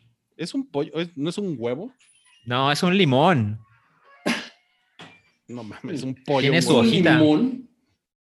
Wow, pensé que era un pollo. Ok, ok, ok. Vamos, vamos a seguir ahora con nuestra gustada sección chingaderas que nadie pidió. ¿Ok? ¡Ey! Ah. El día de hoy tenemos un menú de cinco tiempos. ¿ok? A ver. No, cuatro tiempos, perdón. Eh, vamos a empezar con el spin-off de Mad Max Fury Road, que ya está confirmado. Este, ese yo sí lo pedí, Y también acá. pero, pero pues la verdad es que sí me falta la actriz original. Ok. Pero O sea, bueno, vez- eso significa que es un hecho que pues, va a ser mucho más joven. Y yo no, yo no me quejo de ver a Anya Taylor Joy porque pues, es muy linda. Claro. Me gusta de Thomas. Y aparte va a estar Chris Hemsworth. Ese es un buen, una buena. Me caga. No, no es cierto. Nah, pero es, es- cool. es- es cagado. Sí, güey es muy cagado. Tiene Querían mucha un australiano sí o sí, ¿no? Ok, Pues entonces, reanimado a Cocodrilo Dundee. entonces no se quejan de eso. O sea, No, del, no. del, del spin-off. No, mira, mientras esté George Miller atrás, no importa. Mientras está el director de Babe, el puerquito. Pero él no va a dirigir, pero él no va a dirigir. Sí, va a dirigir. No, neta. Sí, claro. But of course. A ver si que lo, informado que lo este detendría podcast, fue la muerte. Él produce, coescribe y dirige. Y de hecho, él es el doble de Anna Taylor Joy. no mames. Ok, a ver, una peluca siguiente. Siguiente en chingaderas que nadie pidió. Coming to America. Híjole, eso sí, mm, no sé. Últimamente, como, como que Eddie Murphy tuvo un resurgimiento. Sí. O sea, sí ha hecho cosas mucho más interesantes que lo que hizo en los 90 e incluso la década pasada. Pero Coming to America es una gran película y, y si no la han visto, sí. Sí. les recomiendo que la vean. Eh, está creo en YouTube, ahí es creo donde yo la compré. Está es en Amazon. maravillosa. Tenemos, ah, pues ahí está, tienen, tienen, tienen oportunidad de verla. Es muy chida. Y, y, bueno, aunque también creo que es un poco incorrecta, ¿no? Hay momentos que sí están como fuera ya de, de- Claro. de época. Pero bueno, hacer una secuela, pues sí es como, ¿por qué? ¿no? O sea, ¿qué, qué, qué otra historia hay que contar aquí? Entonces, no sé, no, no, no, la, la verdad no sé qué esperar. Seguramente la voy a ver porque a mí la, la anterior me gusta mucho y la vi con Chocomiao hace poco y, y sigue conservando su magia. Entonces, bueno, pues habrá que ver qué hacen por ahí. Pero efectivamente me parece absolutamente innecesaria. Ajá, pero bueno, ya sabemos que la película existía, solo que ahora la, la verdadera nota es que ya no va a salir en cines, sino que se estrenará directamente en Amazon Prime Video el 18 de diciembre. Es otra de las películas que Paramount vendió, que no se quiso arriesgar, y se las vendió por 125 millones. Madres. No mames. Verga. Pues le tienen fe, ¿no? Pues también Pues- Jeff Bezos tiene mucho dinero, ¿no? Sí, Ese el pinche valor- Jeff Bezos. Está muy cabrón. Está Eso lo ganan cabrón. un fin de semana, yo creo. sí, en- No mames, yo creo que en dos horas, ¿no? sí, ¿eh? Ok, ok. Y bueno, ¿qué nos falta de chingaderas que nadie pidió? Nos falta la serie de Green Lantern para HBO Max. Y es que ese pinche linterna verde está bien apestado, güey. No mames. Sí, La verdad es que sí. Yo creo que esto puede funcionar porque van a sacar a los linterna que no son tan famosos y se están guardando a Hal Jordan y a Jon Stewart para, la- para el cine. Se están Mm. como que tanteando el terreno para, si funciona, ya ahora sí arriesgarse con algo bueno, ¿no? Pero no mames, o sea, van a ser los linternas verdes eh, así como regulares, ¿no? O sea, Ajá. Algo- otras, otras, este, otros personajes que están alrededor, digamos. Pues el showrunner es Seth Graham Green, que es el güey de, de Lego, de Lego Batman, ¿no? Y- pero también hizo Dark Shadows. Y no mames, qué chingadera. no, No sé qué pensar. No mames, está increíble su currículum. No, pues no sé, ¿eh? No sé. Ahora, yo les iba a decir que este, mm, este segmento. este Es presentado por de- Segway. No, no, no. Este segmento de chingaderas que nadie pidió es presentado por Josh Brolin con un martillo. Josh Brolin en, Old Boy. Pero este más bien sería Old Boy, ¿no? Porque nadie la quiso ir a ver. Sí, no mames. Hablando de chingaderas. Chingaderas que nadie pidió. Eh, ¿Crees que es la peor película que has visto, Salchi? ¿Esta? No, no, no, no. Pero está como en las en el top 30. O sea, pero sí es como de las películas más inexplicables, ¿no? Sobre todo por un director como Spike Lee, ¿no? Sí, es, es- ajá, no sabes cómo sucedió. No sabes cómo Eh, sucedió, Como que un día vio Old Boy y, y así como, como DiCaprio, ¿no? Así. Sí, yo puedo hacer eso. No mames, qué chingón, qué chingón. Ok, bueno, vamos a pasar a The Boys. Que fue. La razón por la que vamos a hablar de The Boys es porque fue el final de temporada. Y Sí pues estuvo cabrón el final de temporada. Y pues queremos platicar ya. Mucho. eh, pues de este cierre, ¿no? Ya, ya, son, ya son dos temporadas de The Boys, y, pero en esta temporada yo creo que se convirtió en una cosa bastante popular, o sea, se convirtió en el, pues, en el producto estrella de Amazon prácticamente. y pues... eso, eso- eso me parece interesante porque pues es. Sí, sí, y, cabrón. y estamos en un momento en el que pues las cosas, o sea, ya vimos que Deadpool, ¿no? Como que comprobó que el entretenimiento rated R, ¿no? Como para adul- adultos, pues tiene todavía un, un valor y, Sí. y es interesante. Y es algo que a lo mejor muchos estamos esperando porque estamos medio cansados de las versiones deslavadas, de, de muchas cosas que son, que prometen más violencia y como temas más maduros y no te lo dan para tratar de llegar a una audi- audiencia general. Y aquí de nuevo queda demostrado que pues, hay un interés en este tipo de cosas. Eh, eh, justo eh, eso, eso me parece interesante lo de, lo de la clasificación, porque yo creo que Amazon es el único estudio de streaming que tiene mm, mm, el mismo dinero que Netflix o más, y, y entonces puede, puede experimentar con cosas como, como The Voice. Y que este experimento les haya salido bien, yo creo que son buenas noticias para la gente que quiere historias más adultas, ¿no? Y que no quiere pendejadas como Emily in Paris, ¿no? Uh, Como Cindy Lar- O como Cindy la Regia. O como... No, pero esa no es de estudio de streaming. Pero bueno, ¿quiénes, eh, ¿quiénes vieron The Boys? La, la vieron Santiago y la vieron Cabri, ¿verdad? todos menos yo. Cliché también la vio. Yo, me la, yo no la había visto nada hasta este fin de semana, o sea, nada, ni la primera temporada. Siempre, no sé qué pasaba, pero empezaba los primeros 15 minutos del episodio y algo salía que tenía que dejar de verla. No porque no me gustara, sino otras cosas. Cosas de la vida. Sí, y exactamente este fin de semana, el viernes, empecé y el domingo en la mañana ya la había terminado las dos temporadas. Ay, Sí, porque sí me, sí me clavé bastante, sí, o sea, me atrapó inmediatamente, Y bueno, ¿y, y, y cuál es tu veredicto? que sí está muy cabrona. Creo que sí es el producto mejor hecho para streaming que he visto. O sea, sí, en general, No mames. porque o sea, no se nota que sea, o sea, que esté hecho para streaming. Los efectos están bien hechos, este, la producción, el cuidado, yo creo que los guiones, todo está muy cuidado. La, la planeación de la historia, hasta dónde la han llevado, se me hace muy interesante. Hay algunas cosas predecibles, pero de ahí en fuera, todo lo demás, eh, sí hay cosas que me sorprendieron Claro. que no esperaba yo ver. Por ejemplo, la escena del avión de la primera temporada sí me sacó mucho así de pedo de, güey, ¿qué- ¿cómo es posible que se atrevieran a hacer esto, no? Ujú. o Entonces, sea, porque es sí. muy sanguinario, ¿no? Exacto, muy sanguinario, muy, este, muy real, se podría decir. Es algo que no, o sea, no esperaba que terminara de esa forma, o sea, que, que los abandonaran. Nunca pensé que fueran capaces de hacer eso. Y sí, este, me llevé una gran sorpresa y sí, pues la recomiendo ya así. Ya hasta mis papás se las he puesto y también ya están clavados viéndola. Y las papás así. No, mames, sí, cabrón. No, sí, mis papás son, aguantan mucho, ¿eh? Son, este, les gusta mucho ese tipo de, de historias sangrientas, así todo. No ponen peros.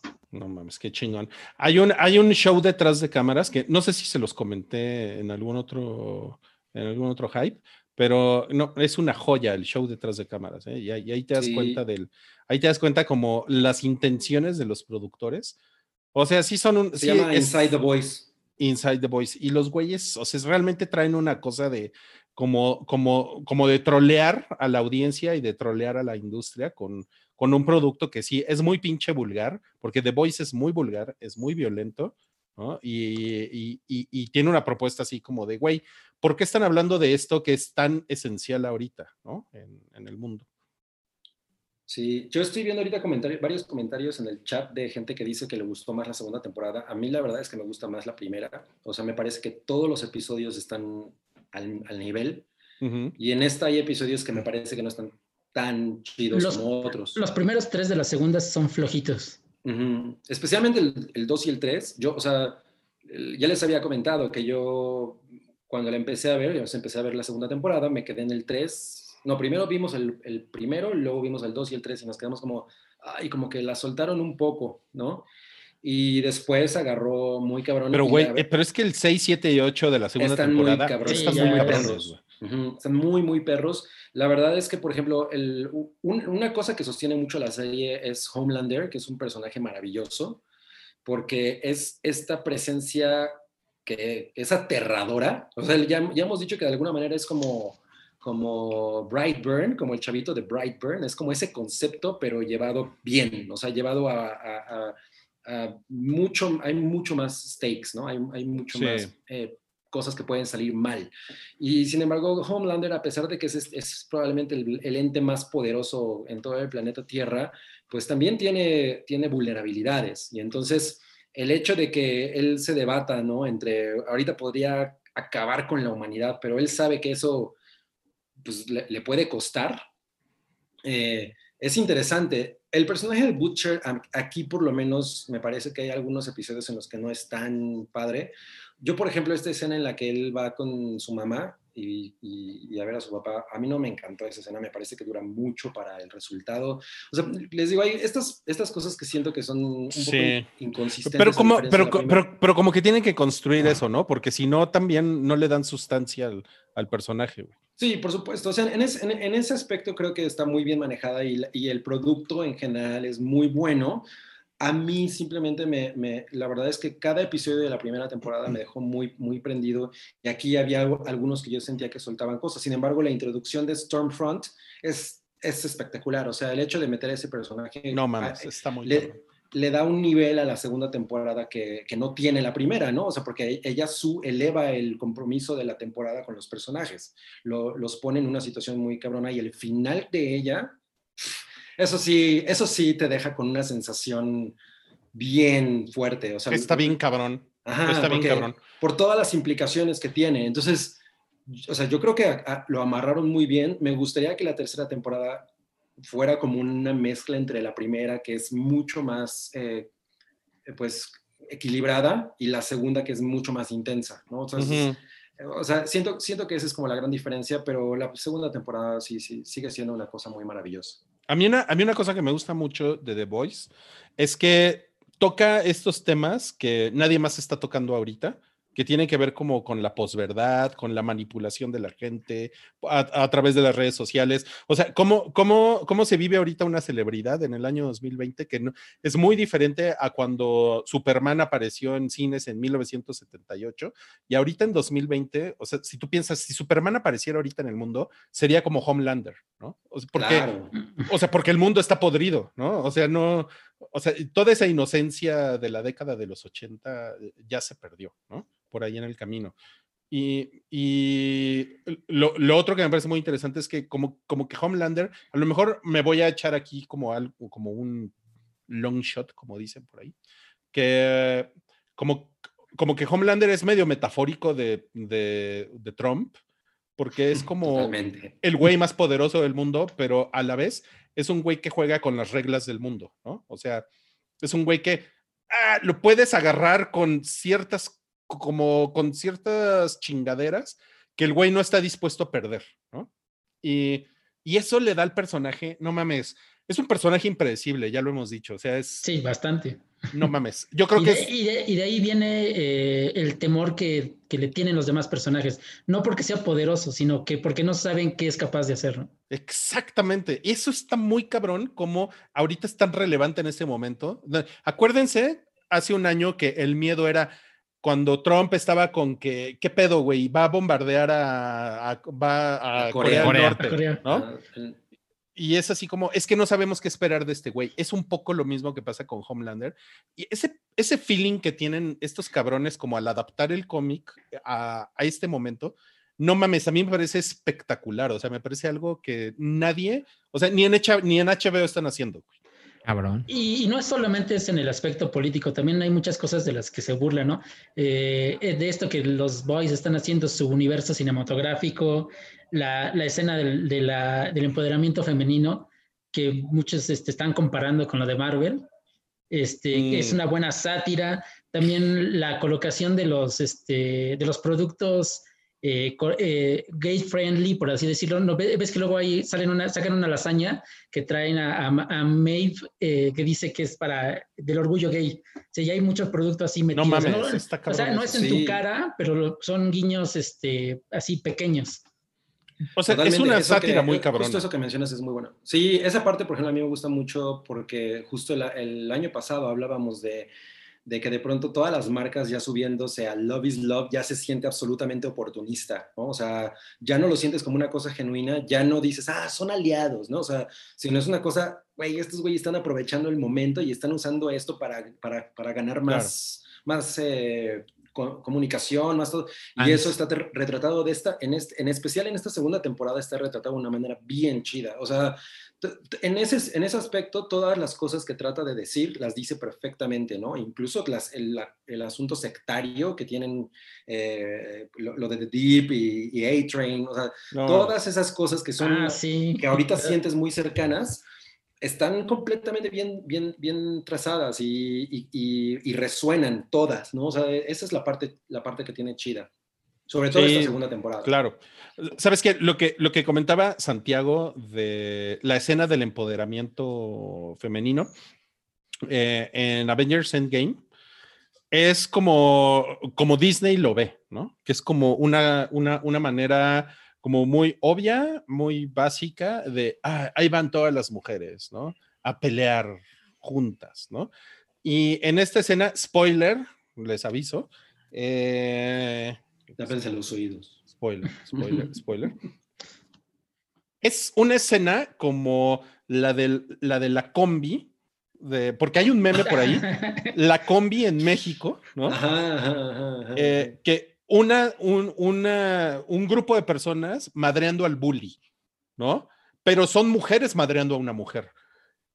Güey, entonces, ese pinche nivel como de puta, como de que está todo mezclado y metareferencias, me parece que está muy cabrón, ¿no? Porque se están burlando evidentemente de la escena de Avengers Endgame, pero al mismo tiempo te están diciendo, güey, son, son tres viejas madreando a una vieja y ve, y ve, y ve, y ve lo- el poder que tiene esa escena y lo que significa. O sea, ¿qué chingados me está diciendo? Es como para discutirse y está poca madre. O sea, a mí No, me y- no solo eso, también tiene guiños a, a los guiones de Whedon, que son de, de, super chafas. Hay chistecitos muy, muy sutiles. No es, digo, no es así todo en, en tu cara, pero se burlan de eh, Dawn, of Justice, este, Dawn of Justice, que es la de Batman contra Superman y todo eso. O sea, a mí me parece eso este, muy chido. Y sobre es, eh, la chica, bueno, se me fue el nombre, Stormfront se llama. Me gusta cómo en los primeros capítulos te la pintan así, que es la persona más liberal del mundo, que está en contra de la corporación que le está pagando y a final de cuentas todo eso es falso, ¿no? Es con lo que decía Rui, la posverdad, todo eso está muy, muy arraigado en el guion y está bien chingón. Está muy cabrón. Está muy Yo por eso cabrón. sí estoy interesado en lo que van a hacer con el spin-off, porque me imagino que ahí van a aprovechar oportunidades que probablemente no tienen con esta. ¿no?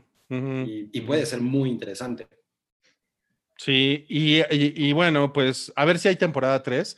La verdad, yo, yo no Sí, sé ya- si vaya a haber. Sí, ya está Ya está, confirmada. está confirmada, sí. Ok, ok, bueno, Y la olviden van que a dije. empezar a filmar en enero. Ok, no, pues qué, qué, qué, qué chingón, ¿eh? Qué chingón. Qué chingón ha sido The Voice. Ha sido, la verdad es que para mí The Voice ha sido como, como lo, lo- lo mejor desde Game of Thrones, o sea, como en este sentido, como de cultura pop, algo como que estás esperando buscar y ver, ¿no? No, y Eh, estuvo chingón. eh, Y, y acá sí se ve que la estrategia de sacar un episodio por semana en esta temporada funcionó bastante. Sí, Yo cabrón. Sí, admitir sí que a mí había eso me desesperó un poco. Sí, pero porque ya estamos acostumbrados al, al, método, Mm. al método de distribución de que es todo de un chingadazo.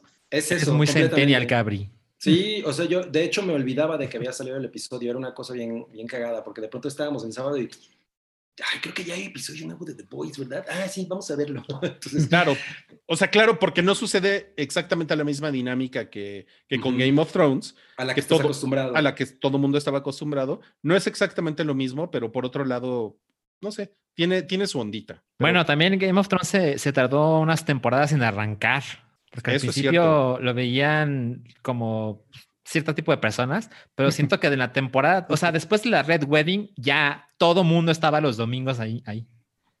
Sí, yo- está yo- cabrón. Yo, yo me acuerdo bien de eso. Pues, Oigan, bueno, vamos a pasar al un- siguiente tema. The Voice chingón, ¿eh? Chingón.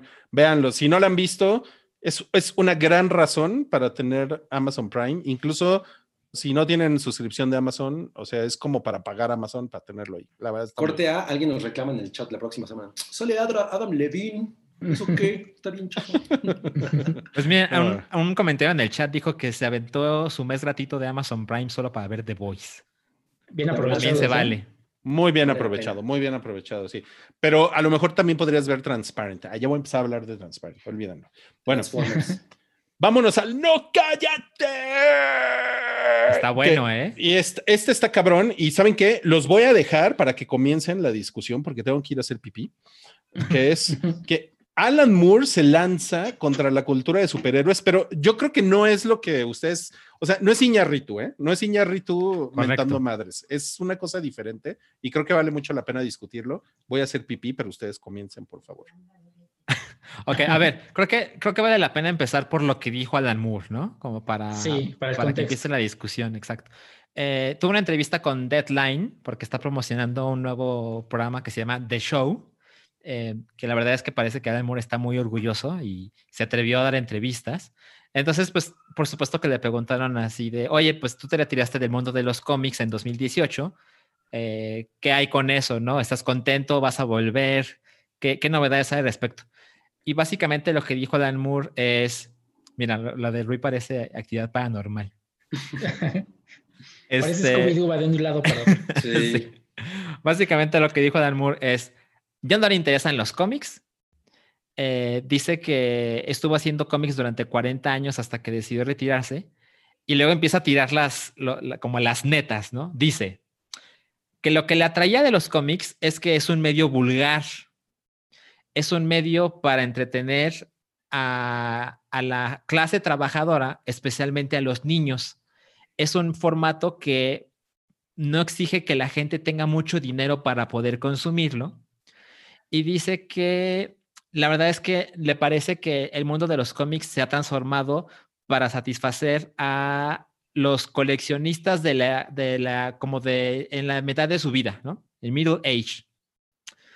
Y considera que las películas de superhéroes, a pesar de que la última que vio es la primera de Batman de Tim Burton, eh, considera que este género ha completamente dejado, pues digamos que ha paralizado el cine y que ha transformado que hombres, eh, bueno, básicamente dice que personajes que fueron creados hace 50 años para entretener a niños de 12 años, está pues manipulando a, los, a, las, a millones de personas el día de hoy. Y dice que básicamente están infantilizando a la población. Eso es lo que dijo Dan Moore. ¿Qué dicen? Pues yo estoy, mira, yo estoy como de acuerdo en algunas cosas y, y no de acuerdo en, en, otras. Pues normal, ¿no? Uh -huh. No sé, no creo que sea tan barato comprar cómics. O sea, yo de hecho dejé de comprar cómics cuando empecé a coleccionar discos bien. Uh -huh. Dije, o discos o, o cómics. Entonces me quedé con discos. Sí. Eh, pero bueno, el punto, a lo mejor eso no es tan importante. Pero por otro lado, yo sí creo que hay una cosa que ha pasado últimamente en los, y, y, el MCU fue como el detonador más grande. Y es esta, esta situación de que, de que el película de verano ya era una cosa absolutamente relacionada con superhéroes. O sea, ahorita no, ha, no hay manera de pensar de otra manera, ¿no? O sea, y era eso una cosa que no ocurría antes. Hubo un, décadas, por ejemplo, yo, yo, pude entrarle ya muy, muy bien a los cómics en los 90 porque pues yo ya tenía recursos para hacerlo y te, no tenía que decirle a mi papá, ¿me compraste Spider-Man? Ajá. Este, y, y, justamente, bueno, después de esa época hubo un, declive de los cómics, las ambas, o sea, ambas casas eh, principales de producción de cómics DC y Marvel se veían medio en problemas, estaban tratando de reanimar sus franquicias, etcétera, o sea, todo, todos los títulos que tenían, etcétera, y de pronto llega el recurso del cine y, especialmente el modelo de, de, de, Marvel, y ¡pum! se convierte en el evento cinematográfico, y entonces sí transforma completamente la cinematografía, transforma completamente la manera de hacer películas al grado que incluso hay otros estudios que tratan de copiar la fórmula, como ocurrió con Universal cuando intentaron hacer esta cosa de los monstruos. Mm. Vamos a hacer nuestro propio universo cinematográfico de monstruos. O sea, todo empezó a pensarse de esa manera. ¿no? Entonces, yo siento que, por ejemplo, eh, una, la primera Iron Man es una película que está mucho más enfocada en la, en la psicología del personaje, porque sí es un estudio de, de, del personaje, de, de quién es este güey, Tony Stark. Y las películas que conforme fueron avanzando de pronto ya a mi juicio, todas eran exactamente iguales. Y lo peor es que todas las películas a su alrededor, todas las películas que no eran de comics track, empezaron a tener exactamente el mismo tratamiento.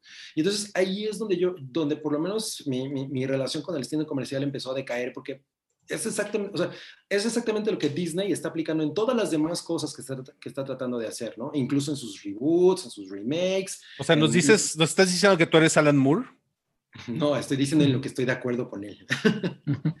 ¿No? Y ahorita y, le sale la barba, sí. Y, ojalá, pues por eso me la rasuré, porque pinches bigotes de sí. queso de puerco que me salían. Entonces, es, yo creo que es, ahí sí hay un problema y, es esta cosa de que ya no podemos hablar de cine si no estamos hablando del próximo estreno de Marvel, ¿no? Entonces, o sea, ya se siente de esa manera, esa es como, como la sombrilla que, dicta cómo se, cómo se hacen las cosas. Y antes las historias eh, iban por otro lado. O sea, yo me acuerdo cuando James Cameron iba a ser Spider-Man, pues todo el mundo estaba, imagínate lo que va a decir. Ahorita, güey, esto ya sí es como, como una mar de caca, como, la, como en Star Wars, cuando se están haciendo así, ¿no? En yo no quiero más. Entonces, hay esa sensación de empacho. Qué cabrón. Oigan, yo no, yo no tengo nada que decir porque es que fui a, a, a servirle el pan de muerto y su lechita a mi mamá. Ajá. Oye, se, se ve medio feito tu pan de muerto, está muy es, pálido es que, pues, a lo mejor es por la cámara, pero sí está bueno y es chiquito también. Es así. Ahorita le voy muerto? a servir. Los no, huesitos me lo, son así lo va, como que le me lo va a cancelar. Calcio, sí. Me lo va a cancelar la Profeco. Y, está cabrón. Entonces, seguramente se va a comer otro, pero ¿saben qué? Yo creo que yo en Retroish mañana voy a dar mi opinión sobre Alan Moore para ya no, para ya no seguir este pues so, sobando lo mismo. Entonces, ¿qué les parece? Si ya no tiene nada más que decir de Alan Moore. Pues, no, pero es, Sankar no dijo nada. Ajá, es que los demás okay, no, okay. nada. por favor. yo, eh, en algunos casos, igual como Cabri, estoy este, de acuerdo con él, pero también se me hace un poco ridículo que, y ya, eh, así como meme de los Simpson que el señor le grita a la nube, el viejito le grita a la nube, pues, o sea, sí, el cómic nació como hace 50 años, o lo que diga él, eh, como algo para entretener niños, pero también es un medio que evoluciona, como todos. O sea, por ejemplo, The Voice es un cómic, que estamos hablando, que está hablando de cosas, que trata de cosas importantes para esta época. Claro. No todo tiene que ser exactamente este, como nació el medio.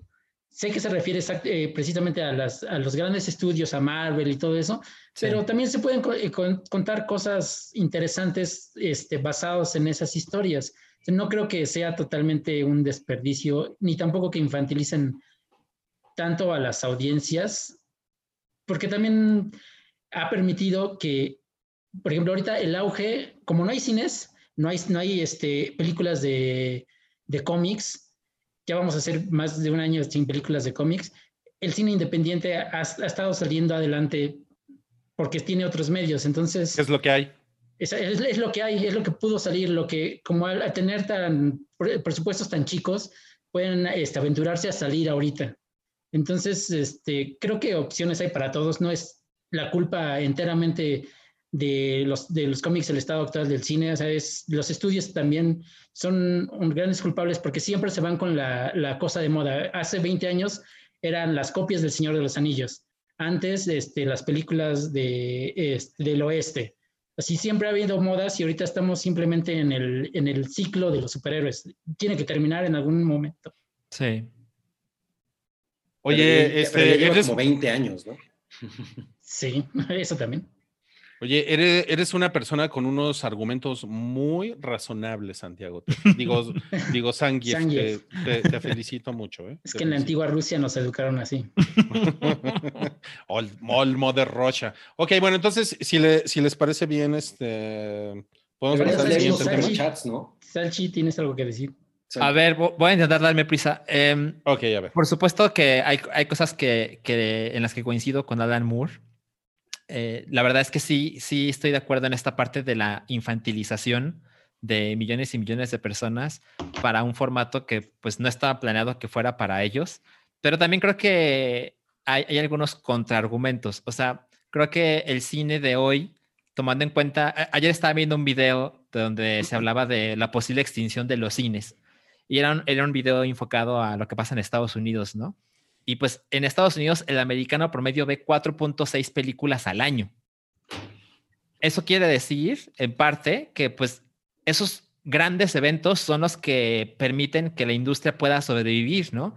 Porque hay gente que dice, yo nunca voy a ver Parasite y nunca voy a ver tal y tal y tal y tal película. Tus pinches películas de Burger.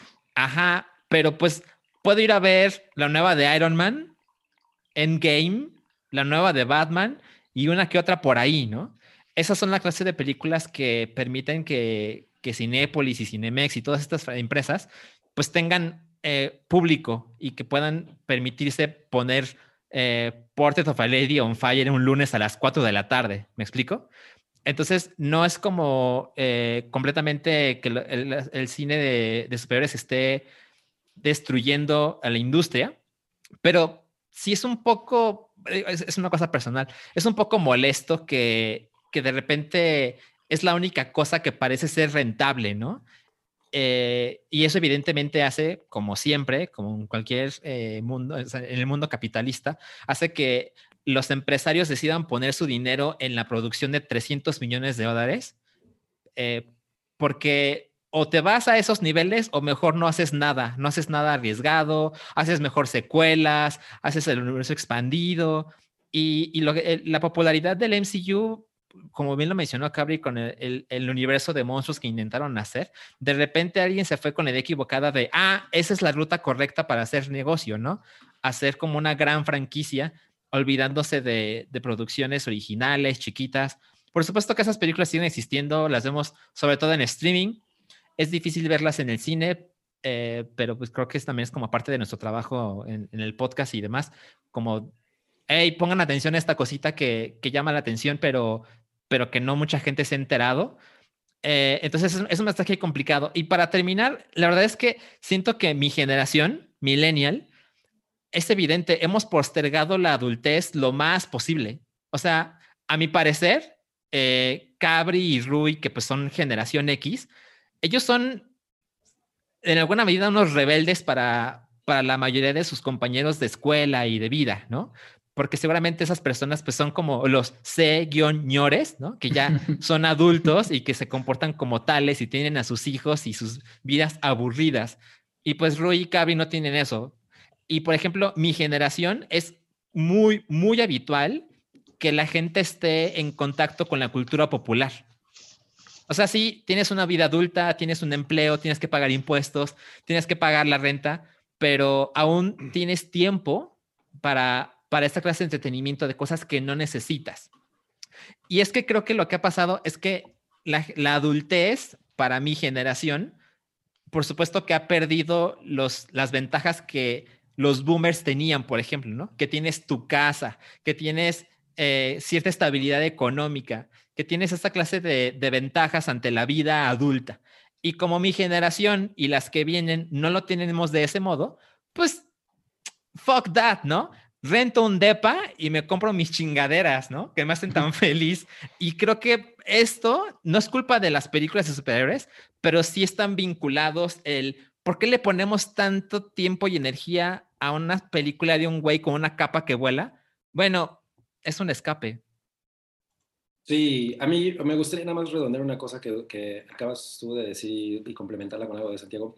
Es interesante que ustedes dos, por la generación a la que pertenecen, lo vean de esa manera. No todo el mundo lo ve de esa manera. Y, por ejemplo, hay una cosa que es muy cagada.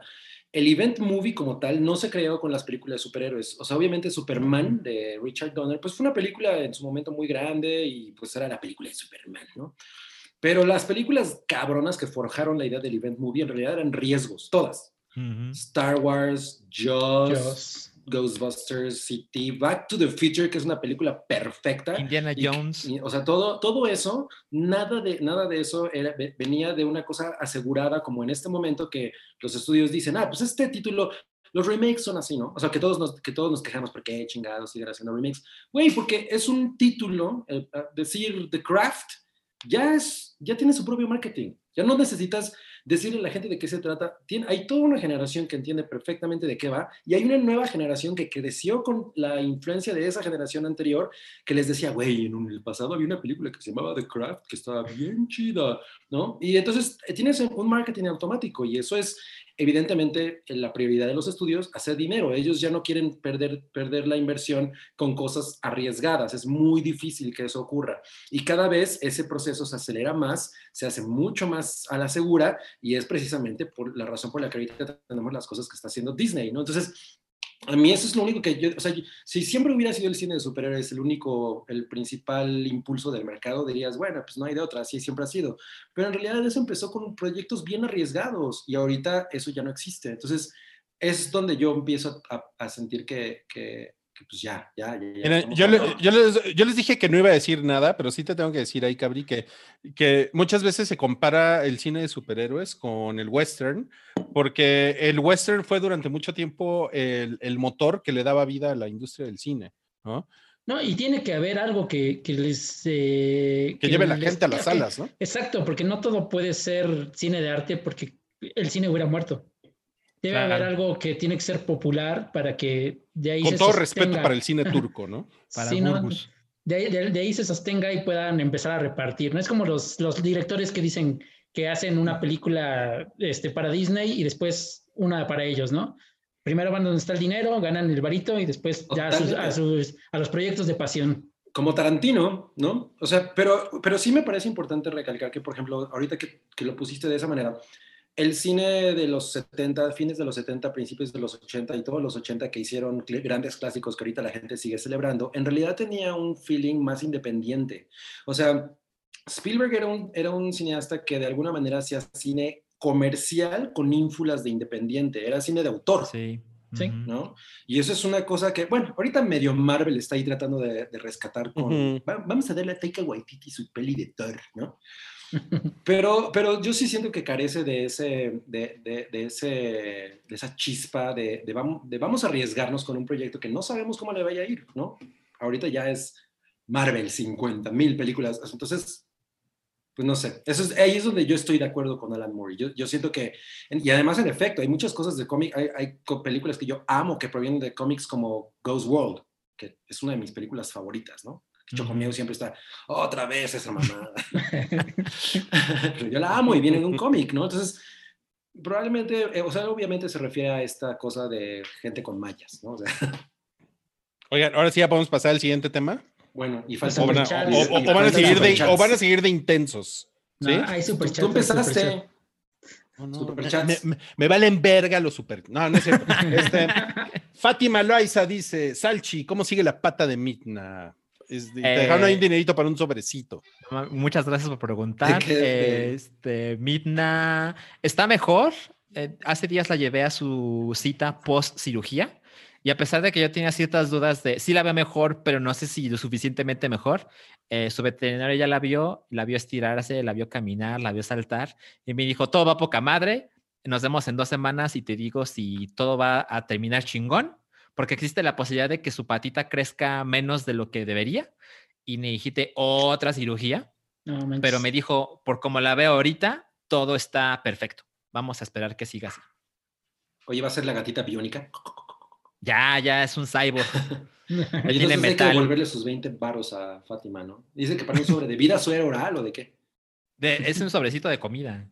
Ah, de Sí, sí. Oigan, a ver, esperen, antes de leer el próximo superchat, ¿ustedes fuman estas chingaderas? No. ¿Qué es eso? No veo. no, No, pues no. No. not my, not my Tengo como el doble de edad. Esto es lo que fuman los adolescentes de hoy en día. Vean nada más. Creí que eran. O sea, ¿se fuman ese plástico? Ajá, o sea, le agarran de aquí así mm, y fuman y sale humo. ¿Y nos llaman va a vender o qué? No mames, Poner su tienda. No, pues O la sea, generación lo- mazapán o sea- se mete drogas más duras, drogas más duras que nosotros. O sea, van, o sea, van juntando todos los cadáveres y mames. El cementerio.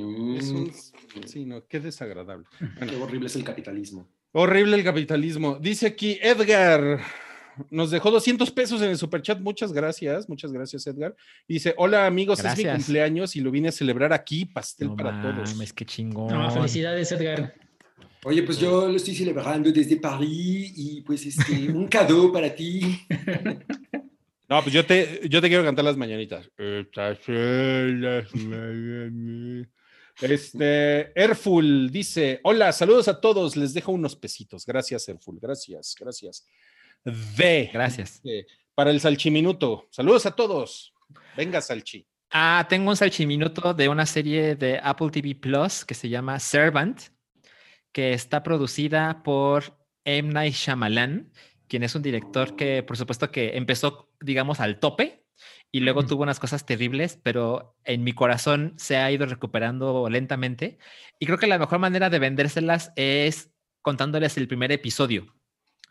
La protagonizan dos personas, eh, que es un, matrimonio que se ve que tiene una vida bastante acomodada. Ella trabaja en las noticias en televisión y él es un tipo que se encarga de venderle recetas mamonas a restaurantes y, tienen una cosa muy peculiar.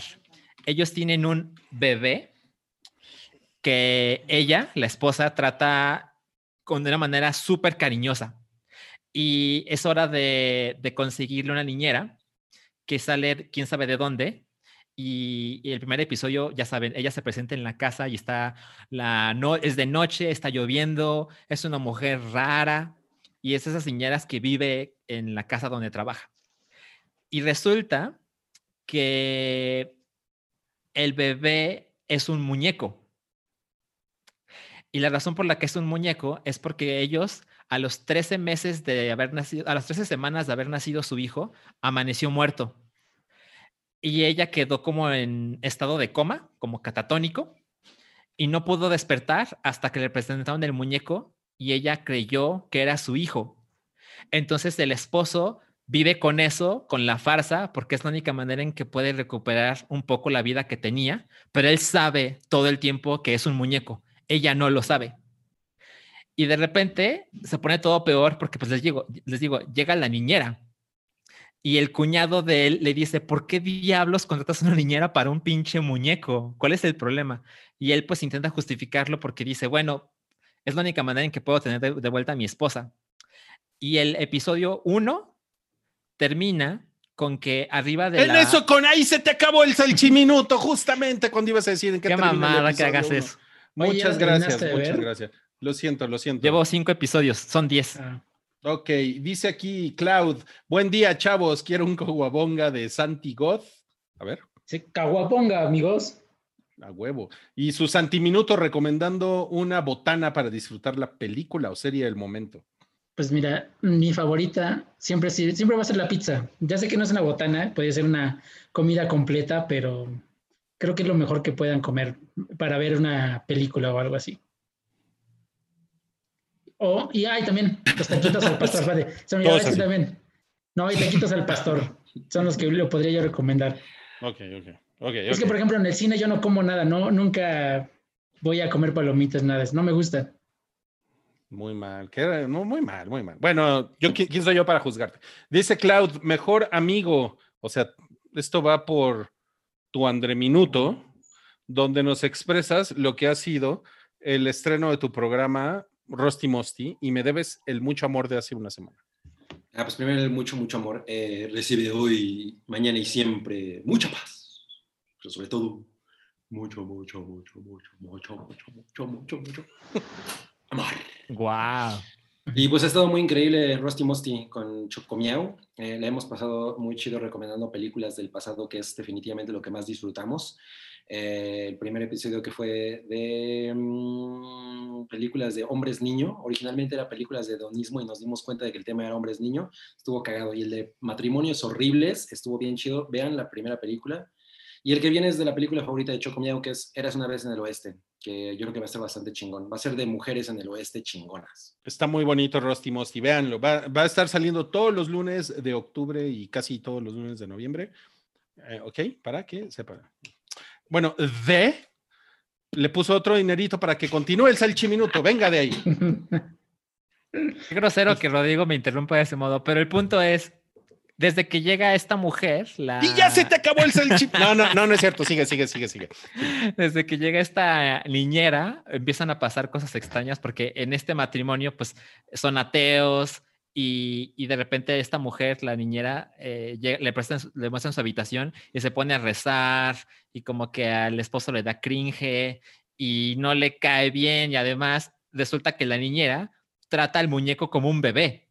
O sea, lo carga, le habla bonito, se lo lleva de paseo y de repente hay un momento en que la, la esposa tiene que salir de casa por trabajo y la niñera le dice, ahorita vengo, voy a pasar al bebé. Y el güey así le cambia el tono al güey y le dice así como, fuck that, ya se fue esta pinche vieja, deja de tus mamadas, ¿no?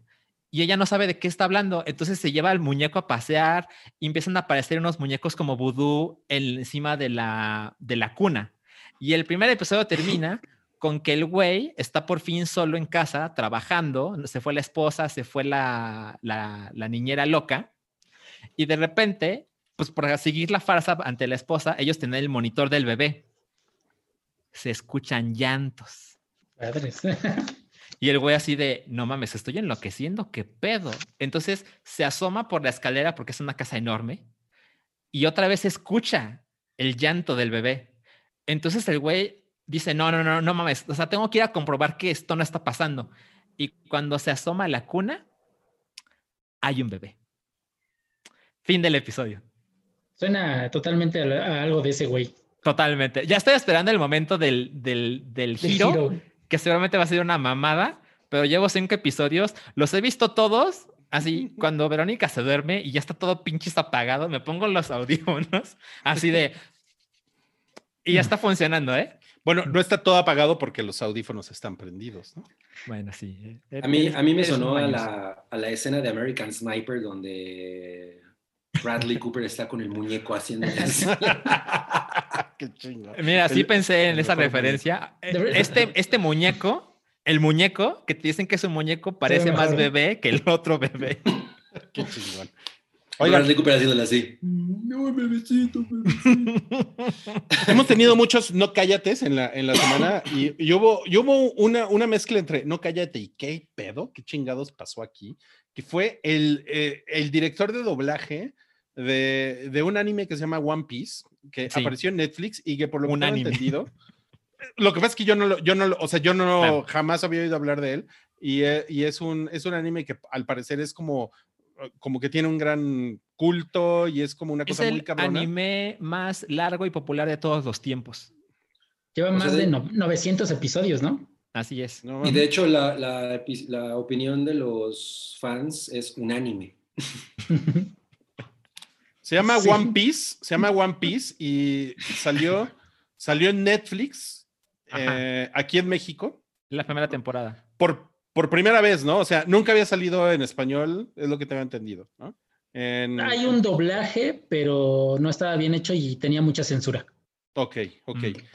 Bueno, entonces sale y bueno, como estas cosas que son tan de culto y que tienen a tanta gente ahí a la expectativa, pues por lo general son cosas eh, complicadas. Y el director de, de- de doblaje salió a disculparse por su trabajo después, o sea, como al otro día, ¿no? De que... No, El Sí, mismo sí, o día. sea, salió al minuto uno que, estaba, que estuvo disponible. Al Salió- minuto sí, uno. qué salió a disculparse. Porque ya habían presentado como que una prueba unos días antes y, y ya después salió a disculparse luego, luego. Ok. Y pues, pobre güey, o sea, se ve muy, se ve muy compungido en el video. A mí me parece muy significativo que un güey que hizo su mejor esfuerzo, que está recibiendo amenazas de muerte, ofrezca disculpas y que ponga el comentario de si me quieres mentar la madre, aquí abajo del video te espero. No creo que sea saludable. No, No, no, para está nada. chingón. No, habla, habla de una cultura de toxicidad muy cabrona, porque además, si, güey, eres tan fan de la pinche serie, pues agárrala en japonés o lo que sea, ¿no? O sea... y- Ese es un buen punto. Ajá, o sea, pues, si, si neta le tienes tanta dedicación, pues el, el número de uno ya tienes todos los episodios, ¿no? O ya los viste en el pasado y deja que Netflix haga su trabajo llevándola a una nueva generación y a lo mejor a ellos les interesa y la ven de otra manera. Pero esto a mí me parece ridículo y, es, y, y estúpido. O sea, ha habido muchos momentos en los que, no sé, hay un doblaje de algo que a mí me gusta mucho y pues, si yo soy tan fan no lo voy a ver doblado, ¿no? Simplemente. Claro. O sea, así de fácil. Lo veo subtitulado, whatever. Y llevar a, y llevar a alguien eh, a, una, a esto, o sea, llevar a alguien a, reci- a recibir un nivel tal de, de, de Odio. ¿no? De- ajá, a- que tenga que o sea, que sea así como de, "Puf, pues ya ni modo, güey, oigan, una, una disculpa porque, por mi trabajo, no mames, o sea, yo estoy seguro que, ni- que ninguno de los güeyes que le reclaman hubiera podido haber hecho un mejor trabajo. O sea, Hay un, hay un comentario aquí que dice, dije lo que dije porque sinceramente, quién sabe qué haya dicho. No me gustó la interpretación de Usopp, al menos a mí me pareció algo mala. Pero de todo corazón, si uno de esos mensajes formó parte de tu malestar, me disculpo profundamente, genuinamente quería saber el porqué de esa decisión. No, mira, lo peor es que abajo dice que Luffy no debería ser, tener voz de niña, Mm. cuando siendo que el persona, el doblaje japonés también es una mujer. Pero Ajá. tiene voz, pero, pero tiene una voz aguda, porque creo que él se Sí. refiere a que tiene una voz de niña como, como un sinónimo de voz aguda, ¿no? Eh, Es una voz ligeramente aguda. Eso pasa mucho con los personajes. O sea, Bart Simpson, no le quiero romper el corazón a nadie, pero Bart Simpson es dorado por una mujer. Sí, de- siempre lo ha sido. por Nancy Cartwright. O sea, es, es algo es una Simpson es un práctica bar aquí habitual. en esa. Bart Simpson. Bar Era, Simpson. era un table acá en Puebla. Estaría por- Había uno que se llamaba así. Sí. Oye, mira aquí, Chicatana Ant, qué buen nombre. Dice, es, eso es a lo que se refiere al amor. Ajá. e- Es, la, es la clase de cosas que dices, pinche Sí, viejito, pero- tenía razón. Pero también es un extremo ya. Claro. Ya es el extremo así totalmente fuera de la realidad. No es como dicen, porque si eres tan fan, ya conoces la historia, ya la viste mil veces, ¿por qué te va a molestar que haya, haya otra versión? Pues sabes que, que intenta llegar a otro tipo de personas. Digo, ah, la justificación del nuevo doblaje es que querían quitar el, el, la censura del anterior porque está muy este, infantilizado. Entonces, que quieran hacer algo nuevo para tener algo más apegado al original se me hace bastante loable, ¿no? Y además en Netflix, que solo están los primeros 61 episodios, pues lo puedes ver en japonés, o sea, tiene ambas opciones. Ah, y eso está cabrón. Es que eso está cabrón porque eso, eso habla mucho de que, güeyes, no están entendiendo que vivimos en una época de opciones. O sea, neta, se, lo- se los digo yo con mis 47 años de edad, pero en, neta, cuando eran los 90, no tenías opciones. O sea, a muchas cosas, por ejemplo, o sea, Toy Story, todos la vimos doblada en el, Sí. en el cine, ¿no? Ahorita tú puedes, el 17 de noviembre que sale Disney Plus en México, seguramente la vas a poder ver en inglés con la voz de Tom Hanks. ¿no? Claro. Qué chingón, qué chingón que mucha gente la va a poder ver así, pero antes no se podía eso. Entonces sí está muy cabrón porque la verdad es que a mí, o sea, yo sin conocer como todo el trasfondo de, de todo este problema, sí me parece que pues es pinches ganas de andar peleando en internet. güey, ¿no? Totalmente, porque Totalmente. además si lleva 27, lleva 27 años. O sea, ¿en serio estás esperando a que la saquen Netflix para encontrarte con ella como nunca se había visto? Ah, neta. Dice Edgar Apolinar, Cabri dice bien, eres fan a darle en idioma original, puro poser le entran en español latino. Sus caras, hasta la vaquita. Bueno, es que eso de puro poser también "Ah". siento que es ponerte en un extremo. La verdad es que cuando está algo en el idioma, digamos, nativo, eh, o, mejor dicho, el idioma donde, de donde se está viendo, la verdad es que sale los horizontes. Hay mucha gente que es do- cuando decide entrarle, porque igual que como criticamos a los gringos que no les gusta leer subtítulos, aquí hay mucha gente que no le gusta leer subtítulos. Sí, claro. Dragon claro. Ball no hubiera sido el madrazo que, que es si hubiera estado en japonés. Ahora, miren, yo. este, ay, eh, perdón, perdón por la interrupción. eh, este comentario de Noodle, hola Noodle, dice, todavía Netflix te da la opción para escuchar en idioma original, mientras que Amazon hay contenido que solo está doblado al español. Eso es muy cierto y es muy culero, Sí. ¿no? De hecho, Amazon tiene esta cosa de pésimo gusto, donde puedes ver varios thumbnails de la misma cosa y te dice versión doblada o Ah. la versión en inglés. Horrible, horrible, horrible. Sí. Ok, bueno. ¿Quieren que sigamos? Porque todavía tenemos más cosas de qué hablar. Sí, ya estamos. O sea, y bueno, pero hay una cosa aquí también interesante que es justamente lo mm, mm, ahorita acaba de comentar Rui.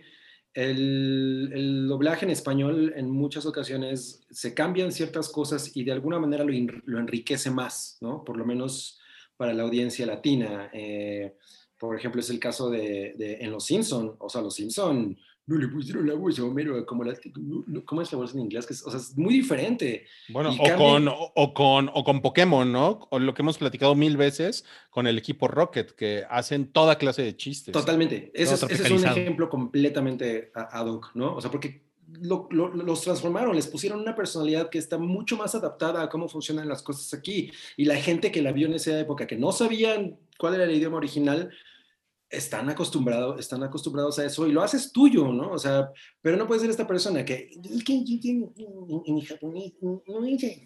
Es una cerrazón muy, muy pendeja. Y tam- también ya lo habíamos comentado, no sé si aquí o lo comentamos en un Patreon, pero hubo, hubo un episodio de Spider-Man en los 80, la caricatura de Spider-Man en los 80, en la que cantaban Querida de Juan Gabriel.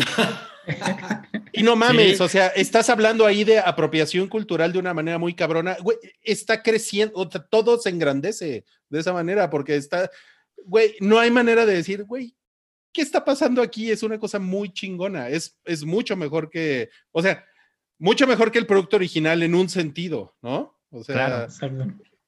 es como dice Cabri, pero bueno. ah, miren, estoy imputado. Esa es mi cara de, de estoy imputado. Oigan, vamos a la sección que a nadie le gusta, ni a, ni a mi mamá, que ya se comió un pan de muerto. ¿Quieres otro pan de muerto, verdad? Panecito de No, muerte, porque pues- era así. Era como una galleta. Era un panecito, sí. No, pues nada, güey, me dijo. Un sí, bombonete de muerto. güey. Nada, güey. ¿Le pueden dar un pan de muerto a mi mamá, por favor?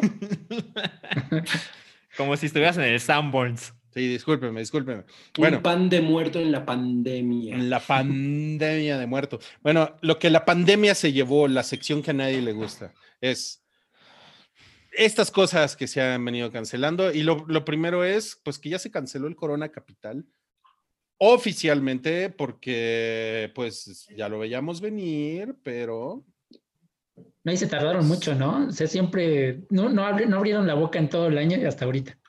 Yo creo que se estaban esperando como al último momento, ah, como de, híjole, en una Sí. de esas la libramos y Shanebaum nos da permiso, pero no. No. Vamos a tener tres grupos. ¿No? O sea, sí, sí, sí. Pues ya sabíamos. O sea, de todas maneras, aunque se hubiera hecho, yo no hubiera ido. Claro. No, y aparte, ¿qué actos pueden venir? Ajá, o sea, yo lo, lo veo muy difícil y pues es un, sí es una lástima, pero esto nos hace apreciar los grandes momentos que nos dio el Corona Capital en el Y pasado. nos, y nos vuelve más fuertes, cabrón. A, a mí, a mí me da mucha lástima porque era la gran oportunidad que México iba a tener de poder ver a Interpol y a los Strokes por primera vez. Desde hace un año. Mira, yo, yo la verdad es que durante un tiempo no le tuve muy buena fe al Corona Capital, pero las últimas ediciones me dejaron muy contento. O sea, había eh, escenarios en los que yo me la pasaba todo el tiempo. Uno en el que estuvo Breakbot, eh, no me, que, que- creo que fue en el que cerró este... Ay, güey, ¿cómo se llama? Que produjo el, el disco de Amy Winehouse, ahorita se me fue. Ay, ¿Cómo se me puede? que- bueno, X. El punto es que ese me la pasé en el mismo escenario, me la pasé muy chido. Últimamente, esas son mis pastillas de viejito. Em, ya son las ocho. es que si no se me olvida tomarme las pastillas para la memoria. Y, y pues he visto, ahí vi a Fantogram, ¿no? So- Sophie Tucker, que yo los amo y cada vez que han venido eh, ha sido ahí. O sea, me la he pasado muy chido y la verdad es que sí me da pena porque pues, este año yo iba a ver a Charlie XCX y canceló. Estoy seguro que no va a haber EDC el próximo año. Hay muchísimos conciertos pequeños que no se van a hacer. Entonces, Qué cabrón.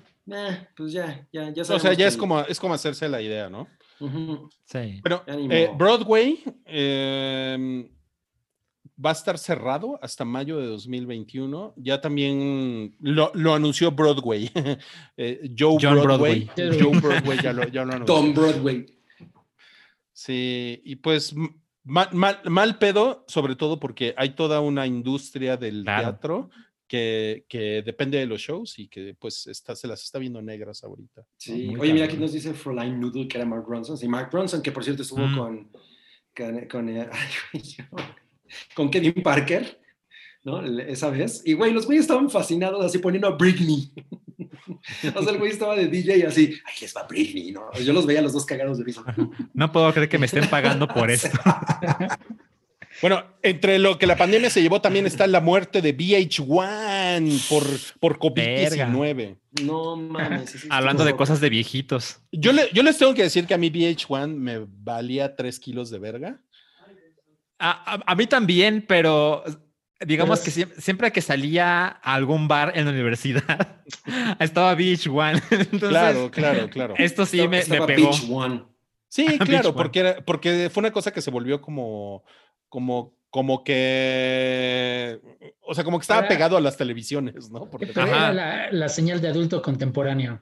Sí, pero además también ahí surgieron cosas que fueron muy de como marcadores de la cultura. O sea, por ejemplo, de ahí salió Flavor of Love, ¿no? La de Flavor Flavor. Pues es que eh, popularizó los realities. Re- Ajá, o sea, en, realidad se siente que, o sea, como para mucha gente tiene esta vibra de, ah, era un lugar en el que ponían cosas del pasado, pero no, en realidad había como mucho juego con, con, con muchos Es que realities es, ese es un pedo que tuvo el canal porque sí fue mucho, o sea, su marketing iba por ahí, güey. Ajá, y también de pronto tenían estos conteos, ¿no? De las 100 mejores canciones de los 70. ¿no? Estaban chidos porque pues entrevistaban a los, a los actores de, to- de toda la escena, ¿no? Y estaba padre y tú como nostalgia decís, eh, claro, eso estaba chido. Pero también de pronto ponían programas que, que pues de alguna manera eran vanguardia y luego MTV adoptaba los, los eh, ¿cómo se llaman? Los modelos. Pero bueno, la neta es que pues ya ahorita nadie ve ese tipo de cosas en la No, no televisión. mames, no mames. Está muy cabrón. O sea, ya está eso lo ves en. YouTube, ahí, o sea, la- el- el- los, creato- los creadores en YouTube están haciendo cosas bien interesantes y entonces ensombrecen, ¿no? El- Y un, chingo de gente que hacía esas cosas antes en, los, en la televisión, ahorita lo están haciendo en digital. O sea, tampoco es, o sea, Pues los creadores no se han muerto. Es No, la, o sea, no- la no- nostalgia de la era que ya se fue. Exacto, y, y más bien es como, bueno, pues ya lo voy a dejar de ver en mi pizzería favorita, ¿no? Porque eso es lo que pasaba, o sea, ibas a un lugar así de pizza y ahí lo tenían en la tele, pero no significaba que tú lo llegaras a ver a tu Claro, casa. ¿no? claro, O sea, claro. Y bueno, y nuestra última hoy de lo que la pandemia se llevó es algo que a mí también personalmente me vale verga, que en lo que sale Javier Bardem, bueno, iba a salir Javier Bardem, que es la serie Cortés y Moctezuma de Amazon Studios. Pero iba a ser de Spielberg. Yo sí le tenía. Algo de interés porque se ve que le iban a meter varo. Sí, yo, yo también estaba muy, muy interesado en verlo. Se había convertido en una serie de cuatro episodios y, y todo el mundo lo que menciona o mencionaba de esa serie es no mames lo que va a costar, porque aparentemente hicieron réplicas es así exactas de pirámides y había cientos de extras al mismo tiempo y, y te puedes imaginar el nivel de producción y pues sí es muy decepcionante para mí el que está cancelada, pero existe la posibilidad, como que están tan enamorados del proyecto, que a lo mejor un día lo vuelven a intentar. Evidentemente será muy complicado porque ya tenían como cierto talento que es difícil volver a juntar y demás, pero se ve que están muy interesados en hacerla. Hay como un, es una cosita ahí, ¿no? De que oh, está cancelada, pero no. No, o sea, sí hay como esta cosa de Pero seguimos no interesados. lo van a tirar a la basura. O sea, es, es como lo de la velita prendida. Ajá, sí, Sí. sí, sí, sí. Y pues es- es- era una cosa que probablemente hubiera hecho así a Apocalipto, ¿no? De por fin vamos a ver algo muy, muy realista, muy aproximado a cómo probablemente eso haya sido. Pero por otro lado, hay cosas buenas. Eh, Amazon al final como que dijeron, bueno, nuestra, nuestra promesa de, de darle mantenimiento a los lugares de filmación y a las locaciones, y por ejemplo, creo que había ahí unos deals con Xochimilco, eh, entonces pues ellos va- van a cancelar la, la serie, pero van a seguir haciendo reparaciones y, y como restaurar todos los lugares en los que filmaron en algún momento, entonces pues bueno, no todo es malo. Tenemos comentarios en el super chat. Guille Camargo dice para que Ruiz fume masking. No tengo masking porque lo que, lo que les mostré eran cadáveres de masking, entonces no podría fumar masking ahorita, pero si lo consigo, lo- con mucho gusto lo puedo fumar. Después eh, dice aquí Gabriel Méndez, dinerito para un campeón de Ruiz. Em, esa es una cosa de lanchas, ¿no? Ajá. Ok, la verdad es que no estoy seguro que lo haya hecho alguna vez. Es una cosa que dice así como, "Eh, campeón. No mames. Creo que sí. No sé si lo, si lo hice, seguro lo hice no, lo mal. hiciste muy Lo hice muy mal. Dice aquí Cloud, falta el Rodriminuto, haz un comentario Granada. Ah, ¿Qué te pasa? Y cuéntanos qué actrices han sido las más hots, 80, 90, no mames, 80, 90, 2000, 2010 o las actuales. Ok.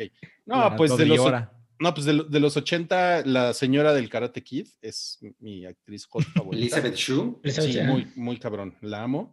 De, lo, de los 90, creo que me quedaría con Winona Ryder. de Claro. los 90. Aunque no es hot, pero es cute. No, sí es cute.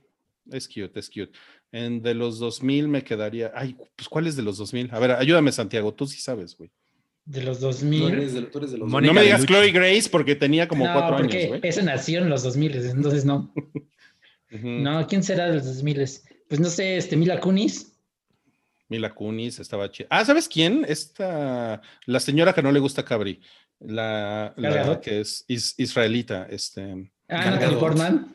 Natalie Portman, que Ah. no le gusta. Ahora resulta que no le A gusta. ver, yo nunca dije que no me gustaba. O sea, yo admito que es una mujer muy guapa, pero no, o sea, no es alguien que yo diga. No te a mí me gusta cuando te rasuras. dude. Y me rasuré, mira.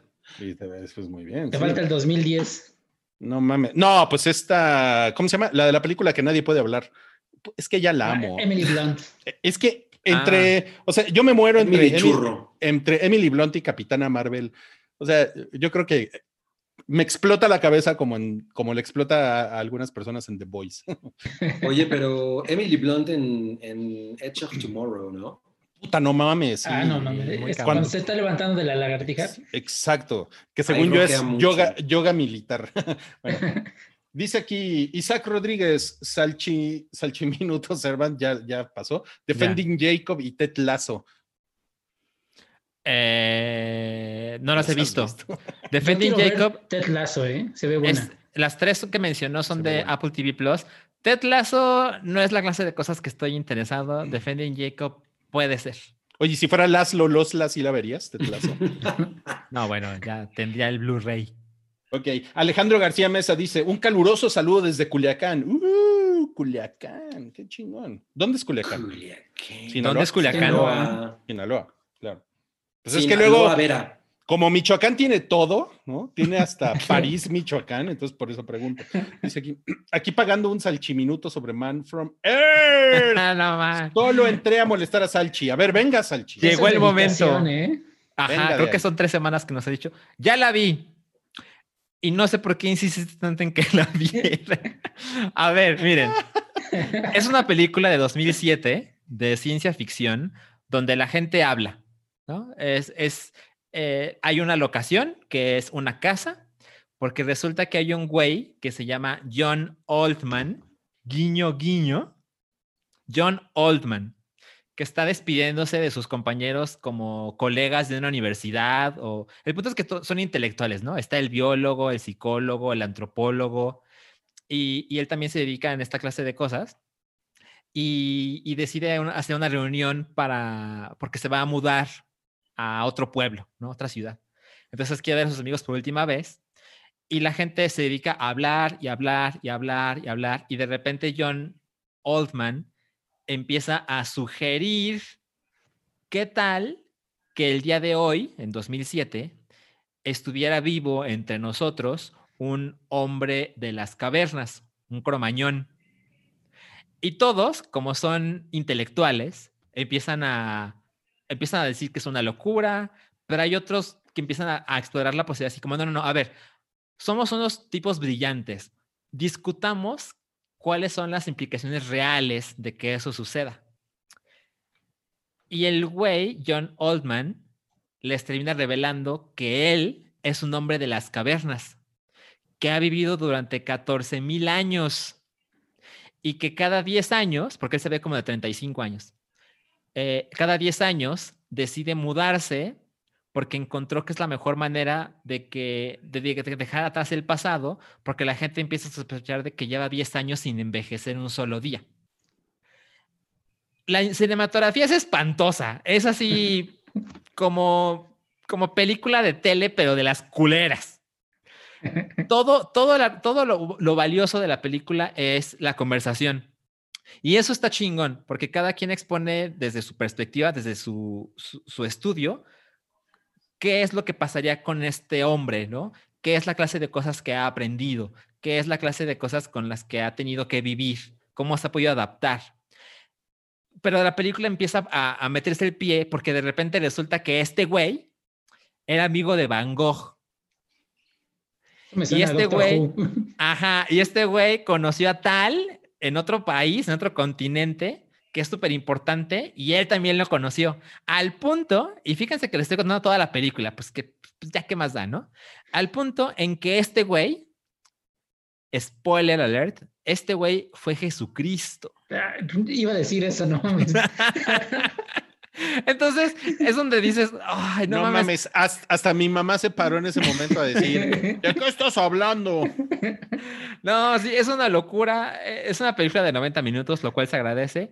Y al final hay un güey que se muere porque este güey completamente niega la posibilidad de que lo que está diciendo John Oldman es, sea verdad, ¿no? Y de repente John Oldman le empieza a decir cosas a este güey, un psicólogo, que le pasaron cuando era niño, porque ellos se conocieron. Y este güey empieza a, recordar las cosas de cuando era niño y le pregunta cuál era el nombre de su perrita. Y el güey le dice, y en ese momento le da un ataque cardíaco y se muere. Y literal, se ve la escena donde llega la, la patrulla, llega la ambulancia, meten el cadáver y el güey, John Oldman, se mete como con su novia a la casa, así como, bueno, qué día, ¿no? Es una chingadera, pero creo que lo, int- lo interesante es que se hizo grande en el internet. El director incluso le dio las gracias a, a los torrents porque dijeron, nadie va a ver mi película, pero ustedes la hicieron popular y le pidió a la gente que la viera que donara para, digamos, contribuir a la causa y aparentemente hicieron una fortuna suficiente para hacer una secuela que no pienso ver, pero gracias por hacerme la recomendación porque es como una cosa de cultura popular, a pesar de que creo que es una película muy culera. No mames, Salchi cumplió como, como los, The Room. como los hombres. Oye, Oigan, se oye como Encino Man, ¿eh? Oye, quiero, tengo un comentario. Uh, Fräulein Noodle dice una cosa muy cagada. Y luego proponen Azteca de Guy Jennings y ocupan todo lo que no usaron para la serie de, de Bardem. Me dio mucha risa, risa porque Azteca era una novela que leían todos los gringos cuando estaban en Acapulco. y ves que siempre se llevan una novela y estaban todo el tiempo leyendo Azteca.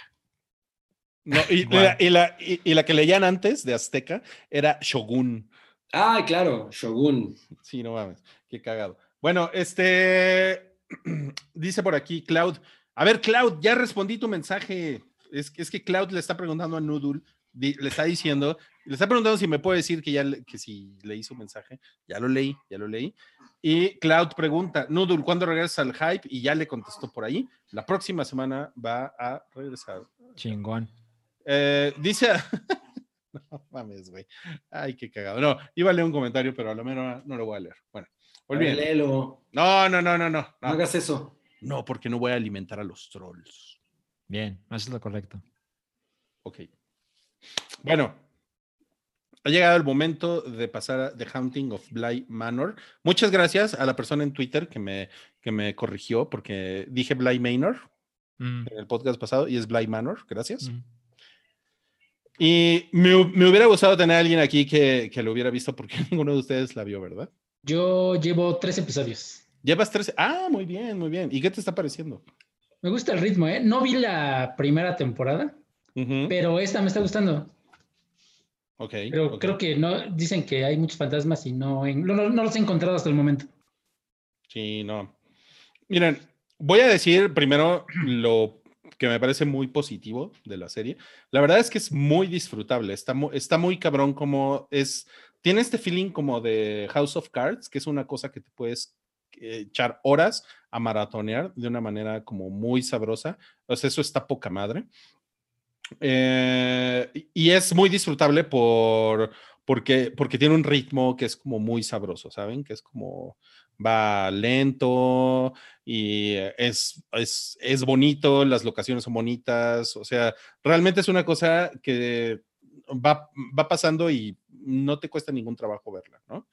Eh, pero lo que está muy cabrón de esta película, les voy a decir, eso es muy positivo, es que sí tiene una, tiene, tiene un trasfondo que es mucho más intelectual de lo que parece. O sea, verdaderamente yo creo que es una, perdón, dije película, serie. Es, es, una, es una serie mucho, que tiene mucho más profundidad intelectual de lo que parece. Entonces, eh, si ustedes están esperando The Haunting of Hill House, que a mí me encantó eh, y, me gustó más que esta, también tengo que decirlo. Eh, y es muy como, es como este género ex, extraño y poco explorado, como de eh, melodramas mezclados con historias de fantasmas, pero creo que está mejor logrado The Haunting of Hill House que esta. Pero esta particularmente plantea algo que es súper interesante, que son los fantasmas, los fantasmas como si fueran recuerdos, ¿no? Mm. Y, lo, y, los, y los fantasmas como, o sea, como cual, muchas cosas pueden ser fantasmas, ¿no? O sea, no, no es nada más como, como estos güeyes que llegan y, y, te, y te, apagan la lámpara, ¿no? o, te, o te tiran el cenicero, ¿no? O sea, o sea como yo he dicho, ¿no? O sea, como tú has dicho muchas veces. Puede buscar hay, tu tarjeta y eso sí me, sí me espantaría. O sea, hay una cosa muy, muy cabrona que sucede aquí, que cuando, cuando te cae el 20 de eso, que dices, no mames, o sea, Imagínense, yo lo, yo, yo lo interpreté así. Un fantasma es, un, es, como, es como algo en loop, es como un GIF, ¿no? Entonces, la razón por la que los fantasmas, esto no lo dice la serie, esta es mi interpretación, la razón por la que los fantasmas eh, te, te, prenden la luz o te, o te tiran algo o te mueven algo del lugar es porque están como en un GIF. Como en un loop. Ajá, sí, están repitiendo algo que hicieron, ¿no? O sea, uh -huh. simplemente regresan y regresan Ajá, y regresan. regresan y regresan. Cuando, muy interesante cuando la serie llega a esos puntos, no mames, es increíble. La verdad es que lo hace muy, muy, muy chingón. Porque les digo, llega, llega a una profundidad que dices, güey, no mames, qué bonito te lo plantean y qué bonito te lo van construyendo. Porque se toma todo el pinche tiempo del mundo en llegar ahí. Y hay, hay muchas cosas. O sea, ¿por qué hay un personaje que le brillan los ojos? Uh -huh. eh, y que te aparece al principio, desde el principio. Eso es un misterio y cuando lo ves dices, no mames, qué cabrón. Está muy chingón cómo llegaron a eso. O sea, eso es, eso es como esta cosa de estos güeyes que los Flanagan, que son los, los, los cabrones que son como los responsables de estas series.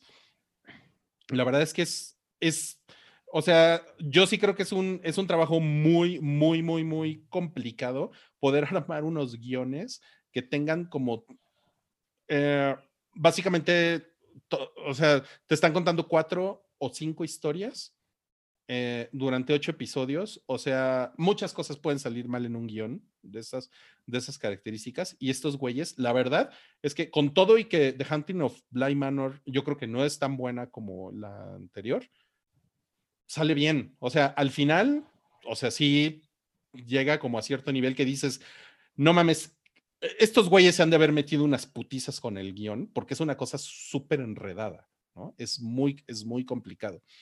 Eh, y eso, eso es a mí lo que me parece más, más, más chingón. Y, y llegan a unos puntos en los que es una cosa muy nostálgica. Y es, o sea, si ustedes han perdido a alguien, básicamente creo que eso es también muy importante. O sea, emocionalmente, si ustedes han perdido a alguien en su vida, sí es una cosa como, es más como de Día de Muertos que de Halloween. No sé si, si Mm. lo podemos ver un poco por ahí y si se entienda. Eh, O sea, no es, no es festivo, sino algo más solemne. es mucho más solemne, claro, y es más nostálgico. O sea, una, una, una característica que yo creo que tiene el Día de Muertos es que es, es eh, eh, viene esta nostalgia por la gente que has perdido y la gente que no quieres olvidar, ¿no? Y, y que eso es algo que hace muy bien Coco, por ejemplo, ¿no? Que siempre te están diciendo, es que cuando te olvidan es cuando tú dejas de existir, ¿no? Sí. Entonces, y todo el cine ¡ah! llorando muy cabrón con eso, ¿no? Sí. Y realmente esto tiene mucho, mucho que ver por ahí, pero es en un ambiente ochentero, lo cual es, a mí siempre me parece chingón, tiene como su encanto. Es en Gran Bretaña, lo cual también es, es el país por excelencia de los fantasmas. Entonces, eso es como Claro. cool, chingón. Y, y no es una cosa, no es ni de, ¿cómo se llama? Eh, ¿Scare jumps o jump scares? Jump scares. Jump scares, ok.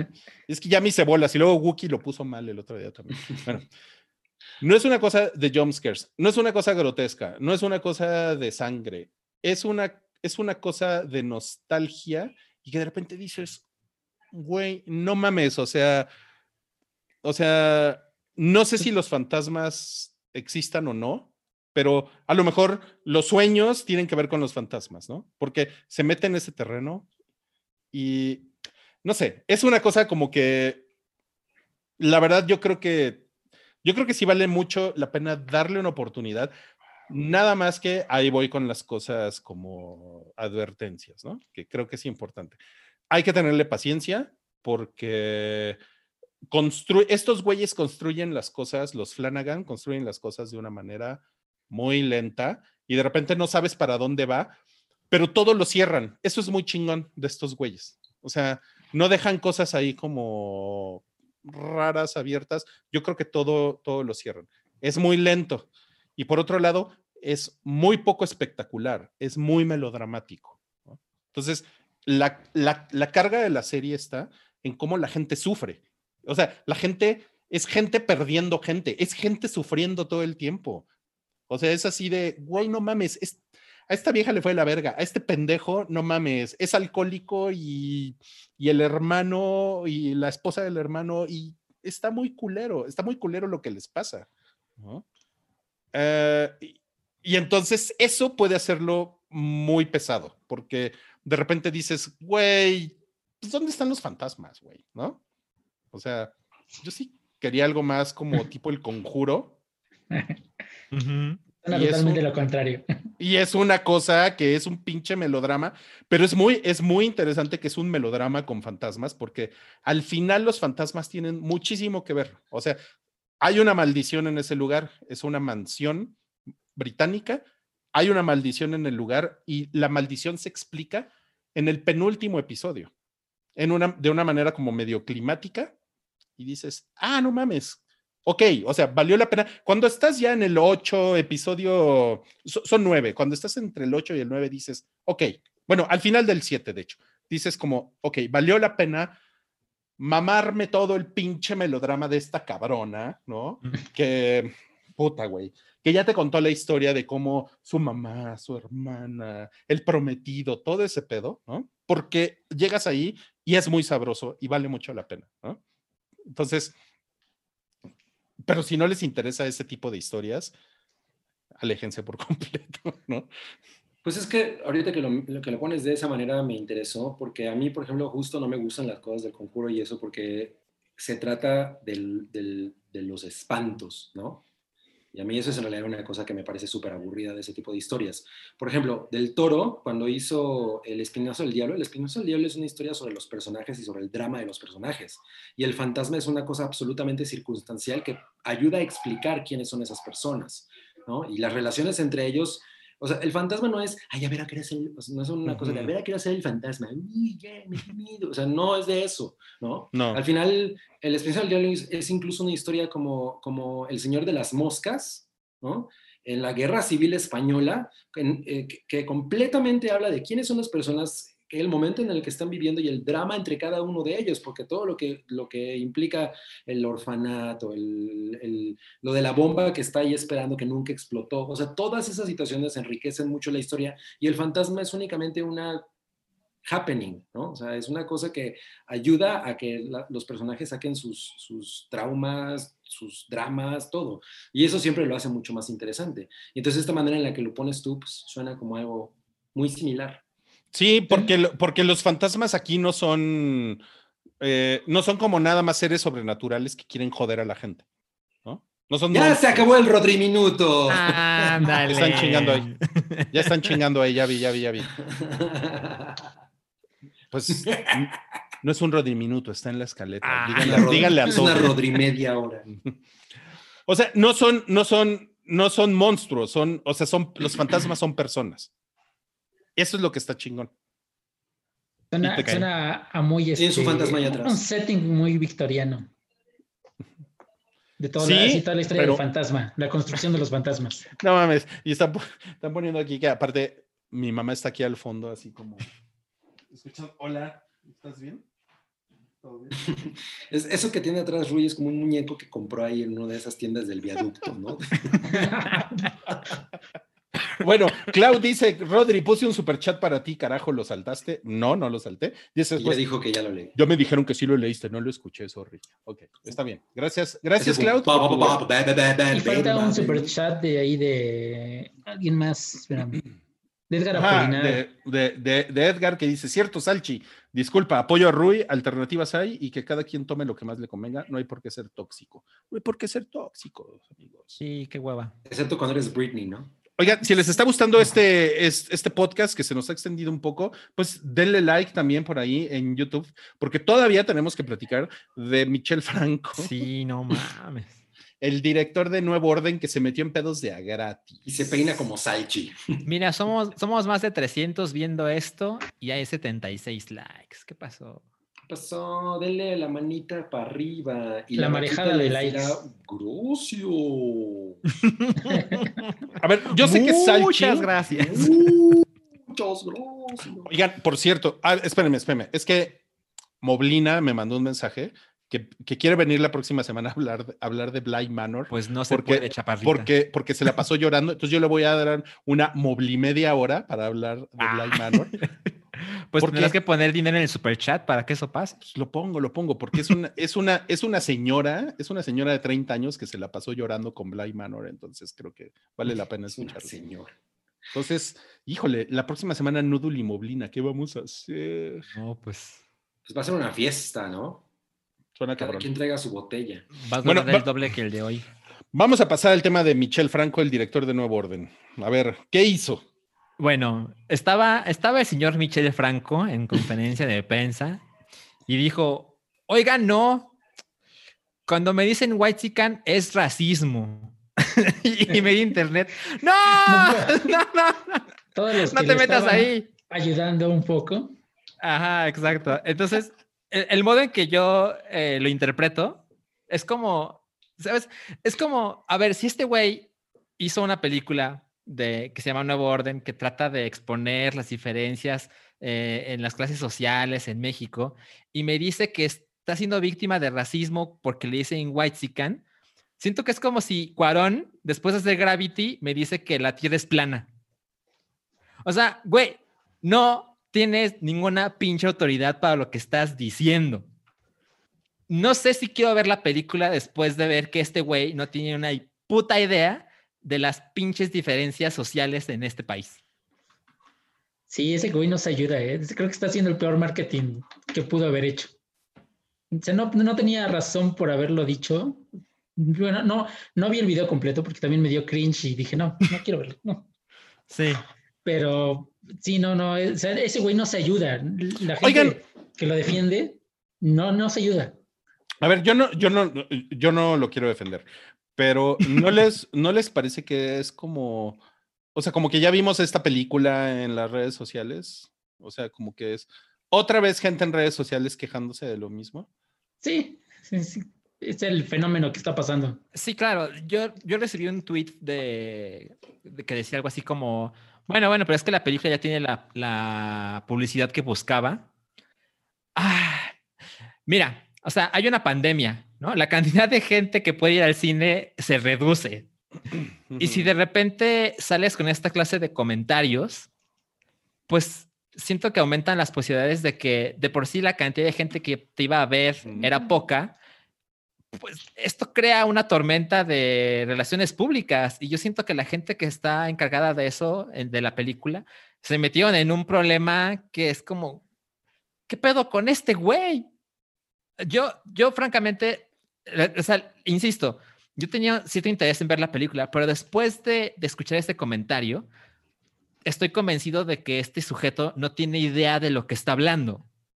Entonces, ¿por qué vería dos horas de su perspectiva respecto al tema? No, gracias. Ah, pero South dice, pero racismo es racismo, otra cosa es racismo sistemático. Mi perspectiva es la siguiente. Yo creo que ese güey no tiene nada de qué quejarse, es una persona bastante privilegiada y tener la oportunidad de hablar de este tipo de cosas en los medios y tener una película, o sea, le dieron dinero y no creo que la haya pagado él, pues tienes una responsabilidad social, ¿no? Porque no estás haciendo una película de, de superhéroes, o bueno, podrías hablar de este tipo de cosas haciendo una película de superhéroes, todo tiene que ver con cómo abordas el tema. Pero el punto es que si esta cosa tiene un, un fin sociopolítico, necesitas ser mucho más inteligente en las cosas que dices y decir, la neta es que está bien pendejo. O sea, es una cosa súper cringy, es de niño estúpido, de, de, que no le dicen lo que él quiere que le digan, ¿no? Y eso es una postura absolutamente privilegiada, ¿no? No podrías hacer eso si no tuvieras todo el aparato que, que, que trae este cabrón atrás, ¿no? Entonces, creo que ponerte a decir ese tipo de cosas y tratar, y, tratar los temas de una manera tan ligera, ¿no? Y decir, es que, miren, cuando dicen white chican, la verdad es que también son racistas, güey, olvídate de eso. Tú eres una persona privilegiada, ¿no? Ponte a abordar otro tipo de temas y abórdalo desde una, desde una perspectiva mucho más inteligente y mucho más general, porque también ve el país en el que estás viviendo, ¿no? Entonces, yo creo que ahí hay una cosa de que, justo como tú dices, Alchi, el güey no tiene la menor idea de lo que está diciendo no, sabe el, peso que tienen las palabras, ¿no? En, porque simplemente está haciendo mal marketing de su propia película. Decir ese tipo de cosas es echarte a un chingo de gente encima, ¿no? Porque de entrada entonces ni siquiera sabes dónde estás parado, por qué estás haciendo las cosas que estás haciendo. Probablemente no tiene una razón genuina para decirlas, ¿no? O sea, a lo mejor realmente no tiene nada que decir, no sé. Pero lo que me suena con esa entrevista es que definitivamente no tiene la menor idea del peso de las palabras. ¿Cómo lo ves, Santiago? Ah, estoy totalmente de acuerdo. También, digo, no, no entiendo por qué no deja que su trabajo hable y está, está como que ahogándose él solito. O sea, está en, las movedizas con todo lo que es la temática de la película y pues está dando patadas y nada más está hundiendo el solito. No, no, no. No entiendo por qué. No sé si no lo asesoraron. No le dijeron, oye, no vayas a decir esto. Mm, pero es, eh, como dice Salchi, si las personas que querían darle el eh, voto de, no de confianza, beneficio de, la duda. El, beneficio de la duda, exactamente. Ahorita, puta, yo te apuesto que la mitad se va a echar para atrás, se van a arrepentir. Y acá, como dicen en el chat, o sea, la gente tal vez no se entere de eso. Sí, pero la, la demás gente, del, por ejemplo, los que vemos, estamos aquí en el podcast, en el chat, ¿sabes? Estamos al tanto de la situación y, y quieras o no, pues es publicidad de boca a boca. De, de alguna forma le va a terminar este, eh, restando, ajá, afectando, restando asistentes y todo lo que conlleva eso. Ahora, se supone que él ya salió, creo que cuando nosotros estábamos empezando el podcast, él Ujú. salió a, pues, con un, con, con un video en el cual se disculpaba por haber dicho lo que dijo. Claro. Esta es, esta es una Pero nota de animal también- político. Ya también estar en un momento en el que gente que se supone que es inteligente tiene que estarse disculpando todo el tiempo. No, es que yo no sabía lo que estaba diciendo. güey". Bueno, hoy, bueno, pero, pero, pero es un avance, cabrí, porque, o sea, o sea tiene, tienes que aceptar que, por ejemplo, o sea, tenemos mucha gente en el poder ahorita en México que hace cagadas y que nunca disculpa que hace esas cagadas, güey. ¿no? Ah, bueno, bueno, pero sí. es, que- es- es que este güey también quiere el dinero de la audiencia, ¿no? Sí, o sea, y justamente por eso, Ah, si pero ya te vas sí. a poner a hacer marketing de tu película, entonces a- alguien tiene que asesorar, o sea, si ya tú no lo sabes hacer, alguien te tiene que asesorar y decir, no te metas en ese tipo de cosas y no hables de ese tema de los white chickens, porque tú eres una persona privilegiada. O sea, ¿cuál es el problema de que alguien te diga, eres blanco? Pff, ¿Cuál, o sea, ¿cuál es el problema de eso? ¿Qué, te, qué, te- qué pasa? ¿No? ¿Cuál, ¿Dónde realmente hay un efecto negativo? O sea, no eres una persona a la, que le nieguen trabajos por ese tipo de cosas. No, no, no, no eres una persona que, que todo el tiempo viva con, con, con- la presión de eres prieto, eres un pinche naco, eres un pinche... lo- o sea, lo que vimos que pasó con Yalitza, ¿no? Eso sí es una mamada, ¿no? Este güey no tiene esos problemas. Como, como Entonces- que, ¿qué, qué fue lo que pasó con Yalitza? Pues, güey, todo, ¿qué le pasa a esa pinche prieta sirvienta que va al Oscar, que va al pinche... Eso sí está de la chingada, eso sí está de la chingada. O sea, esa reacción, ok. Por- totalmente, ujú. o sea, que te digan White Chicken, te va a cambiar la vida, no, no te dejaron hacer tu película. Te va a eso. cerrar la puerta. Ah, o sea, no, es que ese es el problema, no funciona de esa manera. Y si tú tienes una, un- un- una obra que se supone que tiene, que, que tiene todo un, un discurso político-social, tienes que ser muy inteligente a la hora de agarrar el micrófono, tienes una responsabilidad. Híjole, ¿saben qué? A mí, justamente, a mí lo que me parece es que eh, es que es, por un lado es una mala estrategia de relaciones públicas que un, que un güey como esto salga a decir esa mamada, porque pues sí, se meten pedos de a gratis, ¿no? La verdad es que el güey pudo haberse, o sea, pudo haber dejado el tráiler y ya, ¿no? Esconde- esconderse en su casa y, que- y que las cosas pasaran, ¿no? Ahora, yo sí, o sea, sobre el tráiler, y yo se los dije la semana pasada, a mí me parece, o la antepasada, no sé, pero a mí me parece que, o sea, todas las historias valen la pena contarse, o sea, no, no veo por qué, o sea, si él como autor decide que su historia la va a contar a través de los ojos de Diego Bonet, del guapísimo y perfectísimo Diego Boneta, y blanquísimo Diego Boneta, qué bueno, güey, ¿no? Está chingón. que ya sale con Mila Jovovich. No, pues qué, qué rico. Eh, entonces, o sea, e- es, pero esa es una decisión de él como autor y no veo por qué eso sea menos válido que otra cosa. O sea, yo, yo tampoco creo que él tenga como la, la obligación como de retratar a ciertas personas de la sociedad o, a, o ciertas situaciones. O cierta por- perspectiva, ¿no? O sea, como, Sí, como cierta no. posición. No, en- en- o sea, las historias no funcionan de esa manera y eso es una cosa que a, a mí, a mí, por ejemplo, sí me parece fatal de este momento, ¿no? Que, que lo, que lo que hemos dicho, que si todas las historias tienen que tratarse de la inclusión o todas las historias tienen que tratar, tienen de- o sea, no, no, no. No, no, no, de eso, yo creo que de eso no se trata. Ahora, él también como autor, yo creo que él, eh, o sea, un- una cosa es la obra que tú haces y otra cosa es, yo, yo pienso eso, por eso yo soy muy Woody Allen fan forever, ¿no?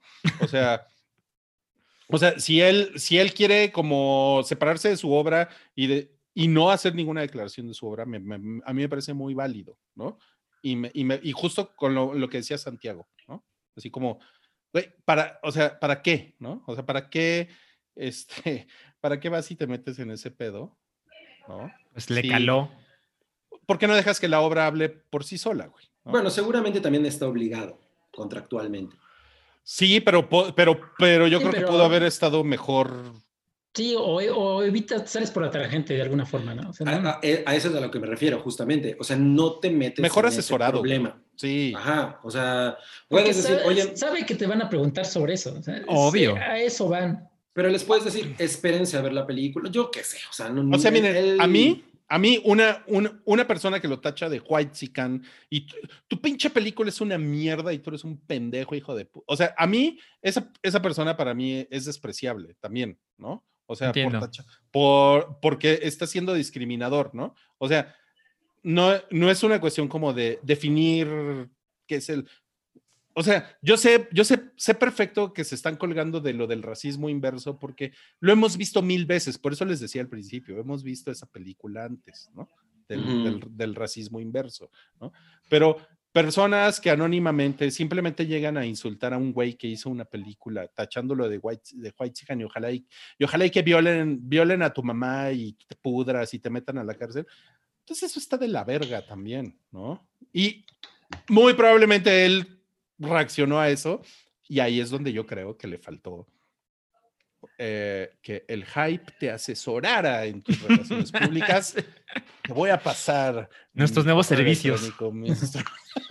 De PR. Sí, Así, no, Michel Franco, patreon.com diagonal el hype. No, no mames. Es que sí, no, no lo hagas, amigo, no lo hagas, no lo hagas así, por favor. Híjole. Pues bueno, casi tres horas está- hemos estado aquí. Madres. Sí, y ¿saben qué? Gal Gadot va a ser Cleopatra, Cabri está Sí, es ofendidísimo. cierto. Eso sí es racismo. Yo les tengo que decir que mi versión favorita de Cleopatra es la de la serie de HBO de Roma. Uf, a mí esa versión. No mames, increíble. está, es una puta locura. Sí, sí, es increíble, es increíble. O sea, yo sí estaba como con, porque ella sale creo hasta la segunda temporada. Y como ya sabía que eso iba para allá, dije, a ver qué hacen con Cleopatra, porque eso en serio, es- o sea, la serie va muy bien, entonces estoy muy interesado. Y cuando, y cuando pusieron a esta mujer que es casi como un niño, ¿no? O sea, porque parece un niño, es como, es, es femenina y masculina y, y al mismo tiempo es como un adulto, pero es como infantil y- y tiene, y se nota que en los ojos proyecta toda la sabiduría del mundo. Es, es espectacular, o sea, esa es mi, pa- mi Cleopatra favorita. Pero yo me imagino que lo que va a hacer Patty Jenkins con Gal Gadot es una cosa mucho más ligera, ¿no? No sé. Oye, y lo, y, lo, y lo que estaría chingón sería que Gal Gadot dirigiera a Cleopatra y Patty Jenkins fuera Cleopatra. y Warner así de, "Ah, creo que ya no queremos hacer esta película. Creo que no, ya el No. presupuesto se va a un tercio de lo que les íbamos a dar.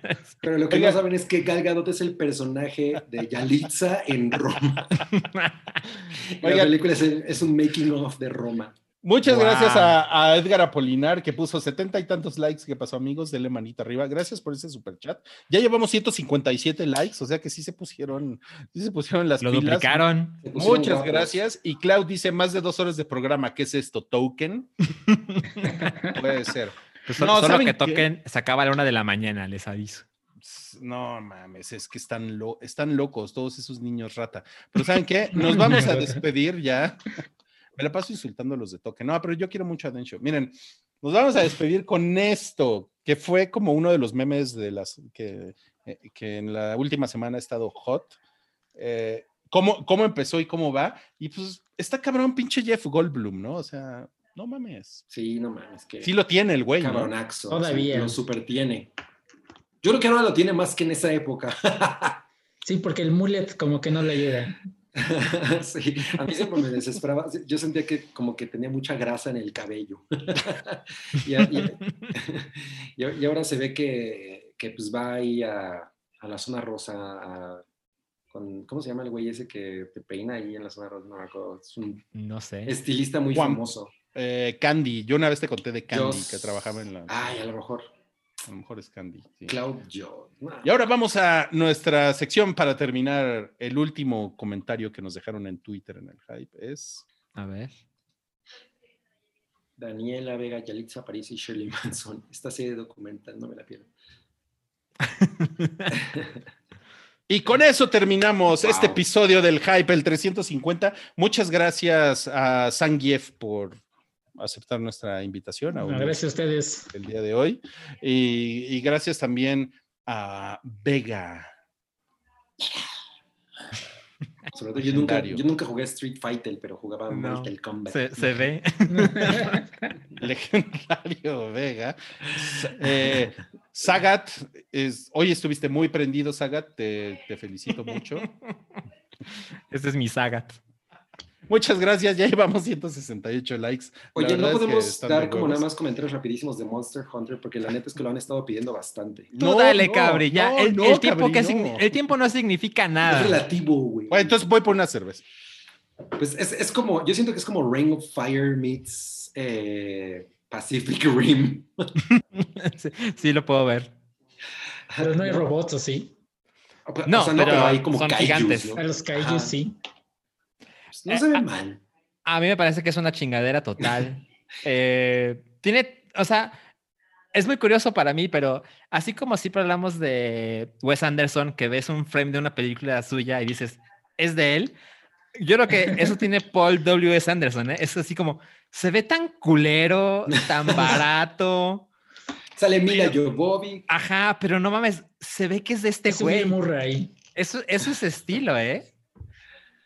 Sí, sí tiene, sí tiene una cosa muy, muy particular de ese cabrón. Mira, la neta es que ese güey tiene cosas horribles, ¿no? Estoy, creo, no me acuerdo si él es el que dirige Event Horizon. Sí, es de. Yo creo que sí. Que es como Hellraiser, pero en el espacio. Ajá. Eh, es- esa película no me parece tan espantosa y él fue el que dirigió la primera de Mortal Kombat. Así es. Entonces, yo odio todo lo que hizo con Resident Evil. La verdad es que me parece un güey bien mediocre y pues no sé, no sé qué estoy esperando de esto, pero por lo menos el, el estilo, o sea, como, como toda esta cosa del desierto y los monstruos y son todo tipo de monstruos y whatever goes y sale Mila Jovovich así con, con- de militar, ¿no? Que, así como, ah, es una militar extremadamente hermosa. Ajá. Eh, no sé, espero que esté cagada, por lo menos. Mira, Eh, nos, nos están poniendo aquí que Salchi es Sub-Zero. Yo soy Liu Kang. Eh, Sankap es Scorpion. ¿Y quién es Cabri? Gabri es como Johnny Cage. Johnny Cage. Ay, no mames. No, yo- mames, sí, ¿eh? Si eres como Johnny Cage, está muy cabrón. Yo ¿eh? soy Reptile. Me gustaba porque hacía. Mira, mi favorito es Sub-Zero, así que pues gracias, ¿eh? Mi Muchas No. Sector. Además, el, el güey estaba listo para la No, pandemia. yo jugaba con Cabal. Cabalera poca Cabal. madre. Güey, Cabal era increíble porque era como de Mad Max. Sí. Ajá. Y te hacía. "Uy, ¿no? Y te, te giraba hecho la china. Te- Era como Taz. La próxima semana nos ponemos nombres de Mortal Kombat. Con Noodle. Ah, no mames. Sí, ¿sabes qué? Ángel Soria sí puso que Cabri es Johnny Cage. Oye, no, pues ya con eso, ¿eh? Ya con eso lo No, armamos. pues, ya- Muchas ya- gracias. Ya están diciendo puras pendejadas, entonces ya nos vamos, ya nos despedimos. Gracias, amigos. Nos vemos la próxima semana en el 351 del Hype. Adiós. No, pues fue muy épico este episodio, ¿eh? Mucho, mucho, mucho. A ver, esperen, esperen, esperen, esperen, esperen. Super chat. Sí, hubo otro super chat. Se- A se- ver. a mí se me apagó la computadora de, de YouTube, donde tenía YouTube. O sea, no nos vamos a ir mientras la gente siga aplaudiendo. Estaba a punto de apagar esta madre y dice que Rodri con su imitación de la voz de Wookiee exprese lo que sintió al ver ganar a los Lakers, por favor. Gracias por su excelente programa de hoy. Rodri con su imitación de voz. Ok, a ver. Creo que eh, había mucho amor de también. Sí, hay uno. Sí, sí, sí, sí, cierto. A ver, Rodri imitación. Uy, pues nada, estoy aquí eh, muy feliz. eh, me lo he pasado llorando porque extraño mucho a Kobe. Y, y qué chingón. Y no mames, no hay equipo como los Lakers y King James, te la chupo. Dice Edgar Apolinar, porfa, Cabri Mercado, que me mande mucho, mucho amor. Que las estrellas te sonríen a lo lejos, porque tu vida es como una obra de teatro. Las cortinas jamás se suben y por eso recibe mucha paz, pero sobre todo No, man. No mames. Ya, adiós. amor. Ya, se acabó. Adiós, ya. Adiós. Bye.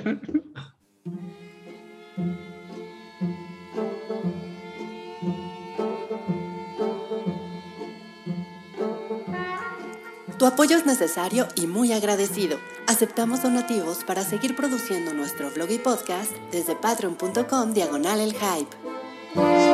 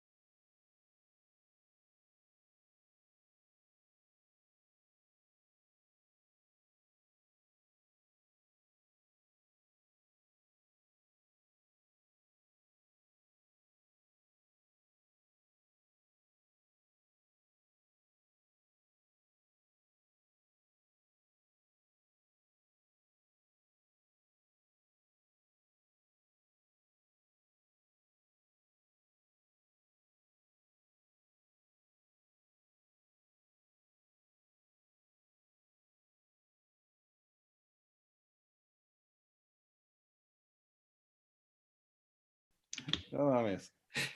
¿Por qué no se acaba? güey? Acábate. No mames. Ya, ya, No ya. le puedo dar live. Ya se acabó. No. Estás muy pendejo con esa panada. A que al principio te salió con acento de Luisito Rey. Sí, es Ah. cierto, sí, sí, sí. Fue, fue otro personaje. Fue traspaso de personaje. Ay, güey. Y tu mamá no se movió, güey. Sí, es un standy. No, mi mamá está muy... Güey, mi mamá está así todo el día, güey. Está muy cabrona, güey. Ay, güey. No, mames. ok. Oigan, me lo, me lo pasé. Me la pasé muy chingón. Estuvo muy cagado, güey. No, ma- estuvo muy cabrón. Oye, bueno, este, quiero aprovechar, Santiago, para, para comentarte una cosa. ¿Qué pasa? Espérenme. Ya sé, a ver, nada más por si las moscas, voy a acabar esto y les puedo llamar en 30 segundos. Sí. Ok. Ok, bueno, bye. Bye. Bye.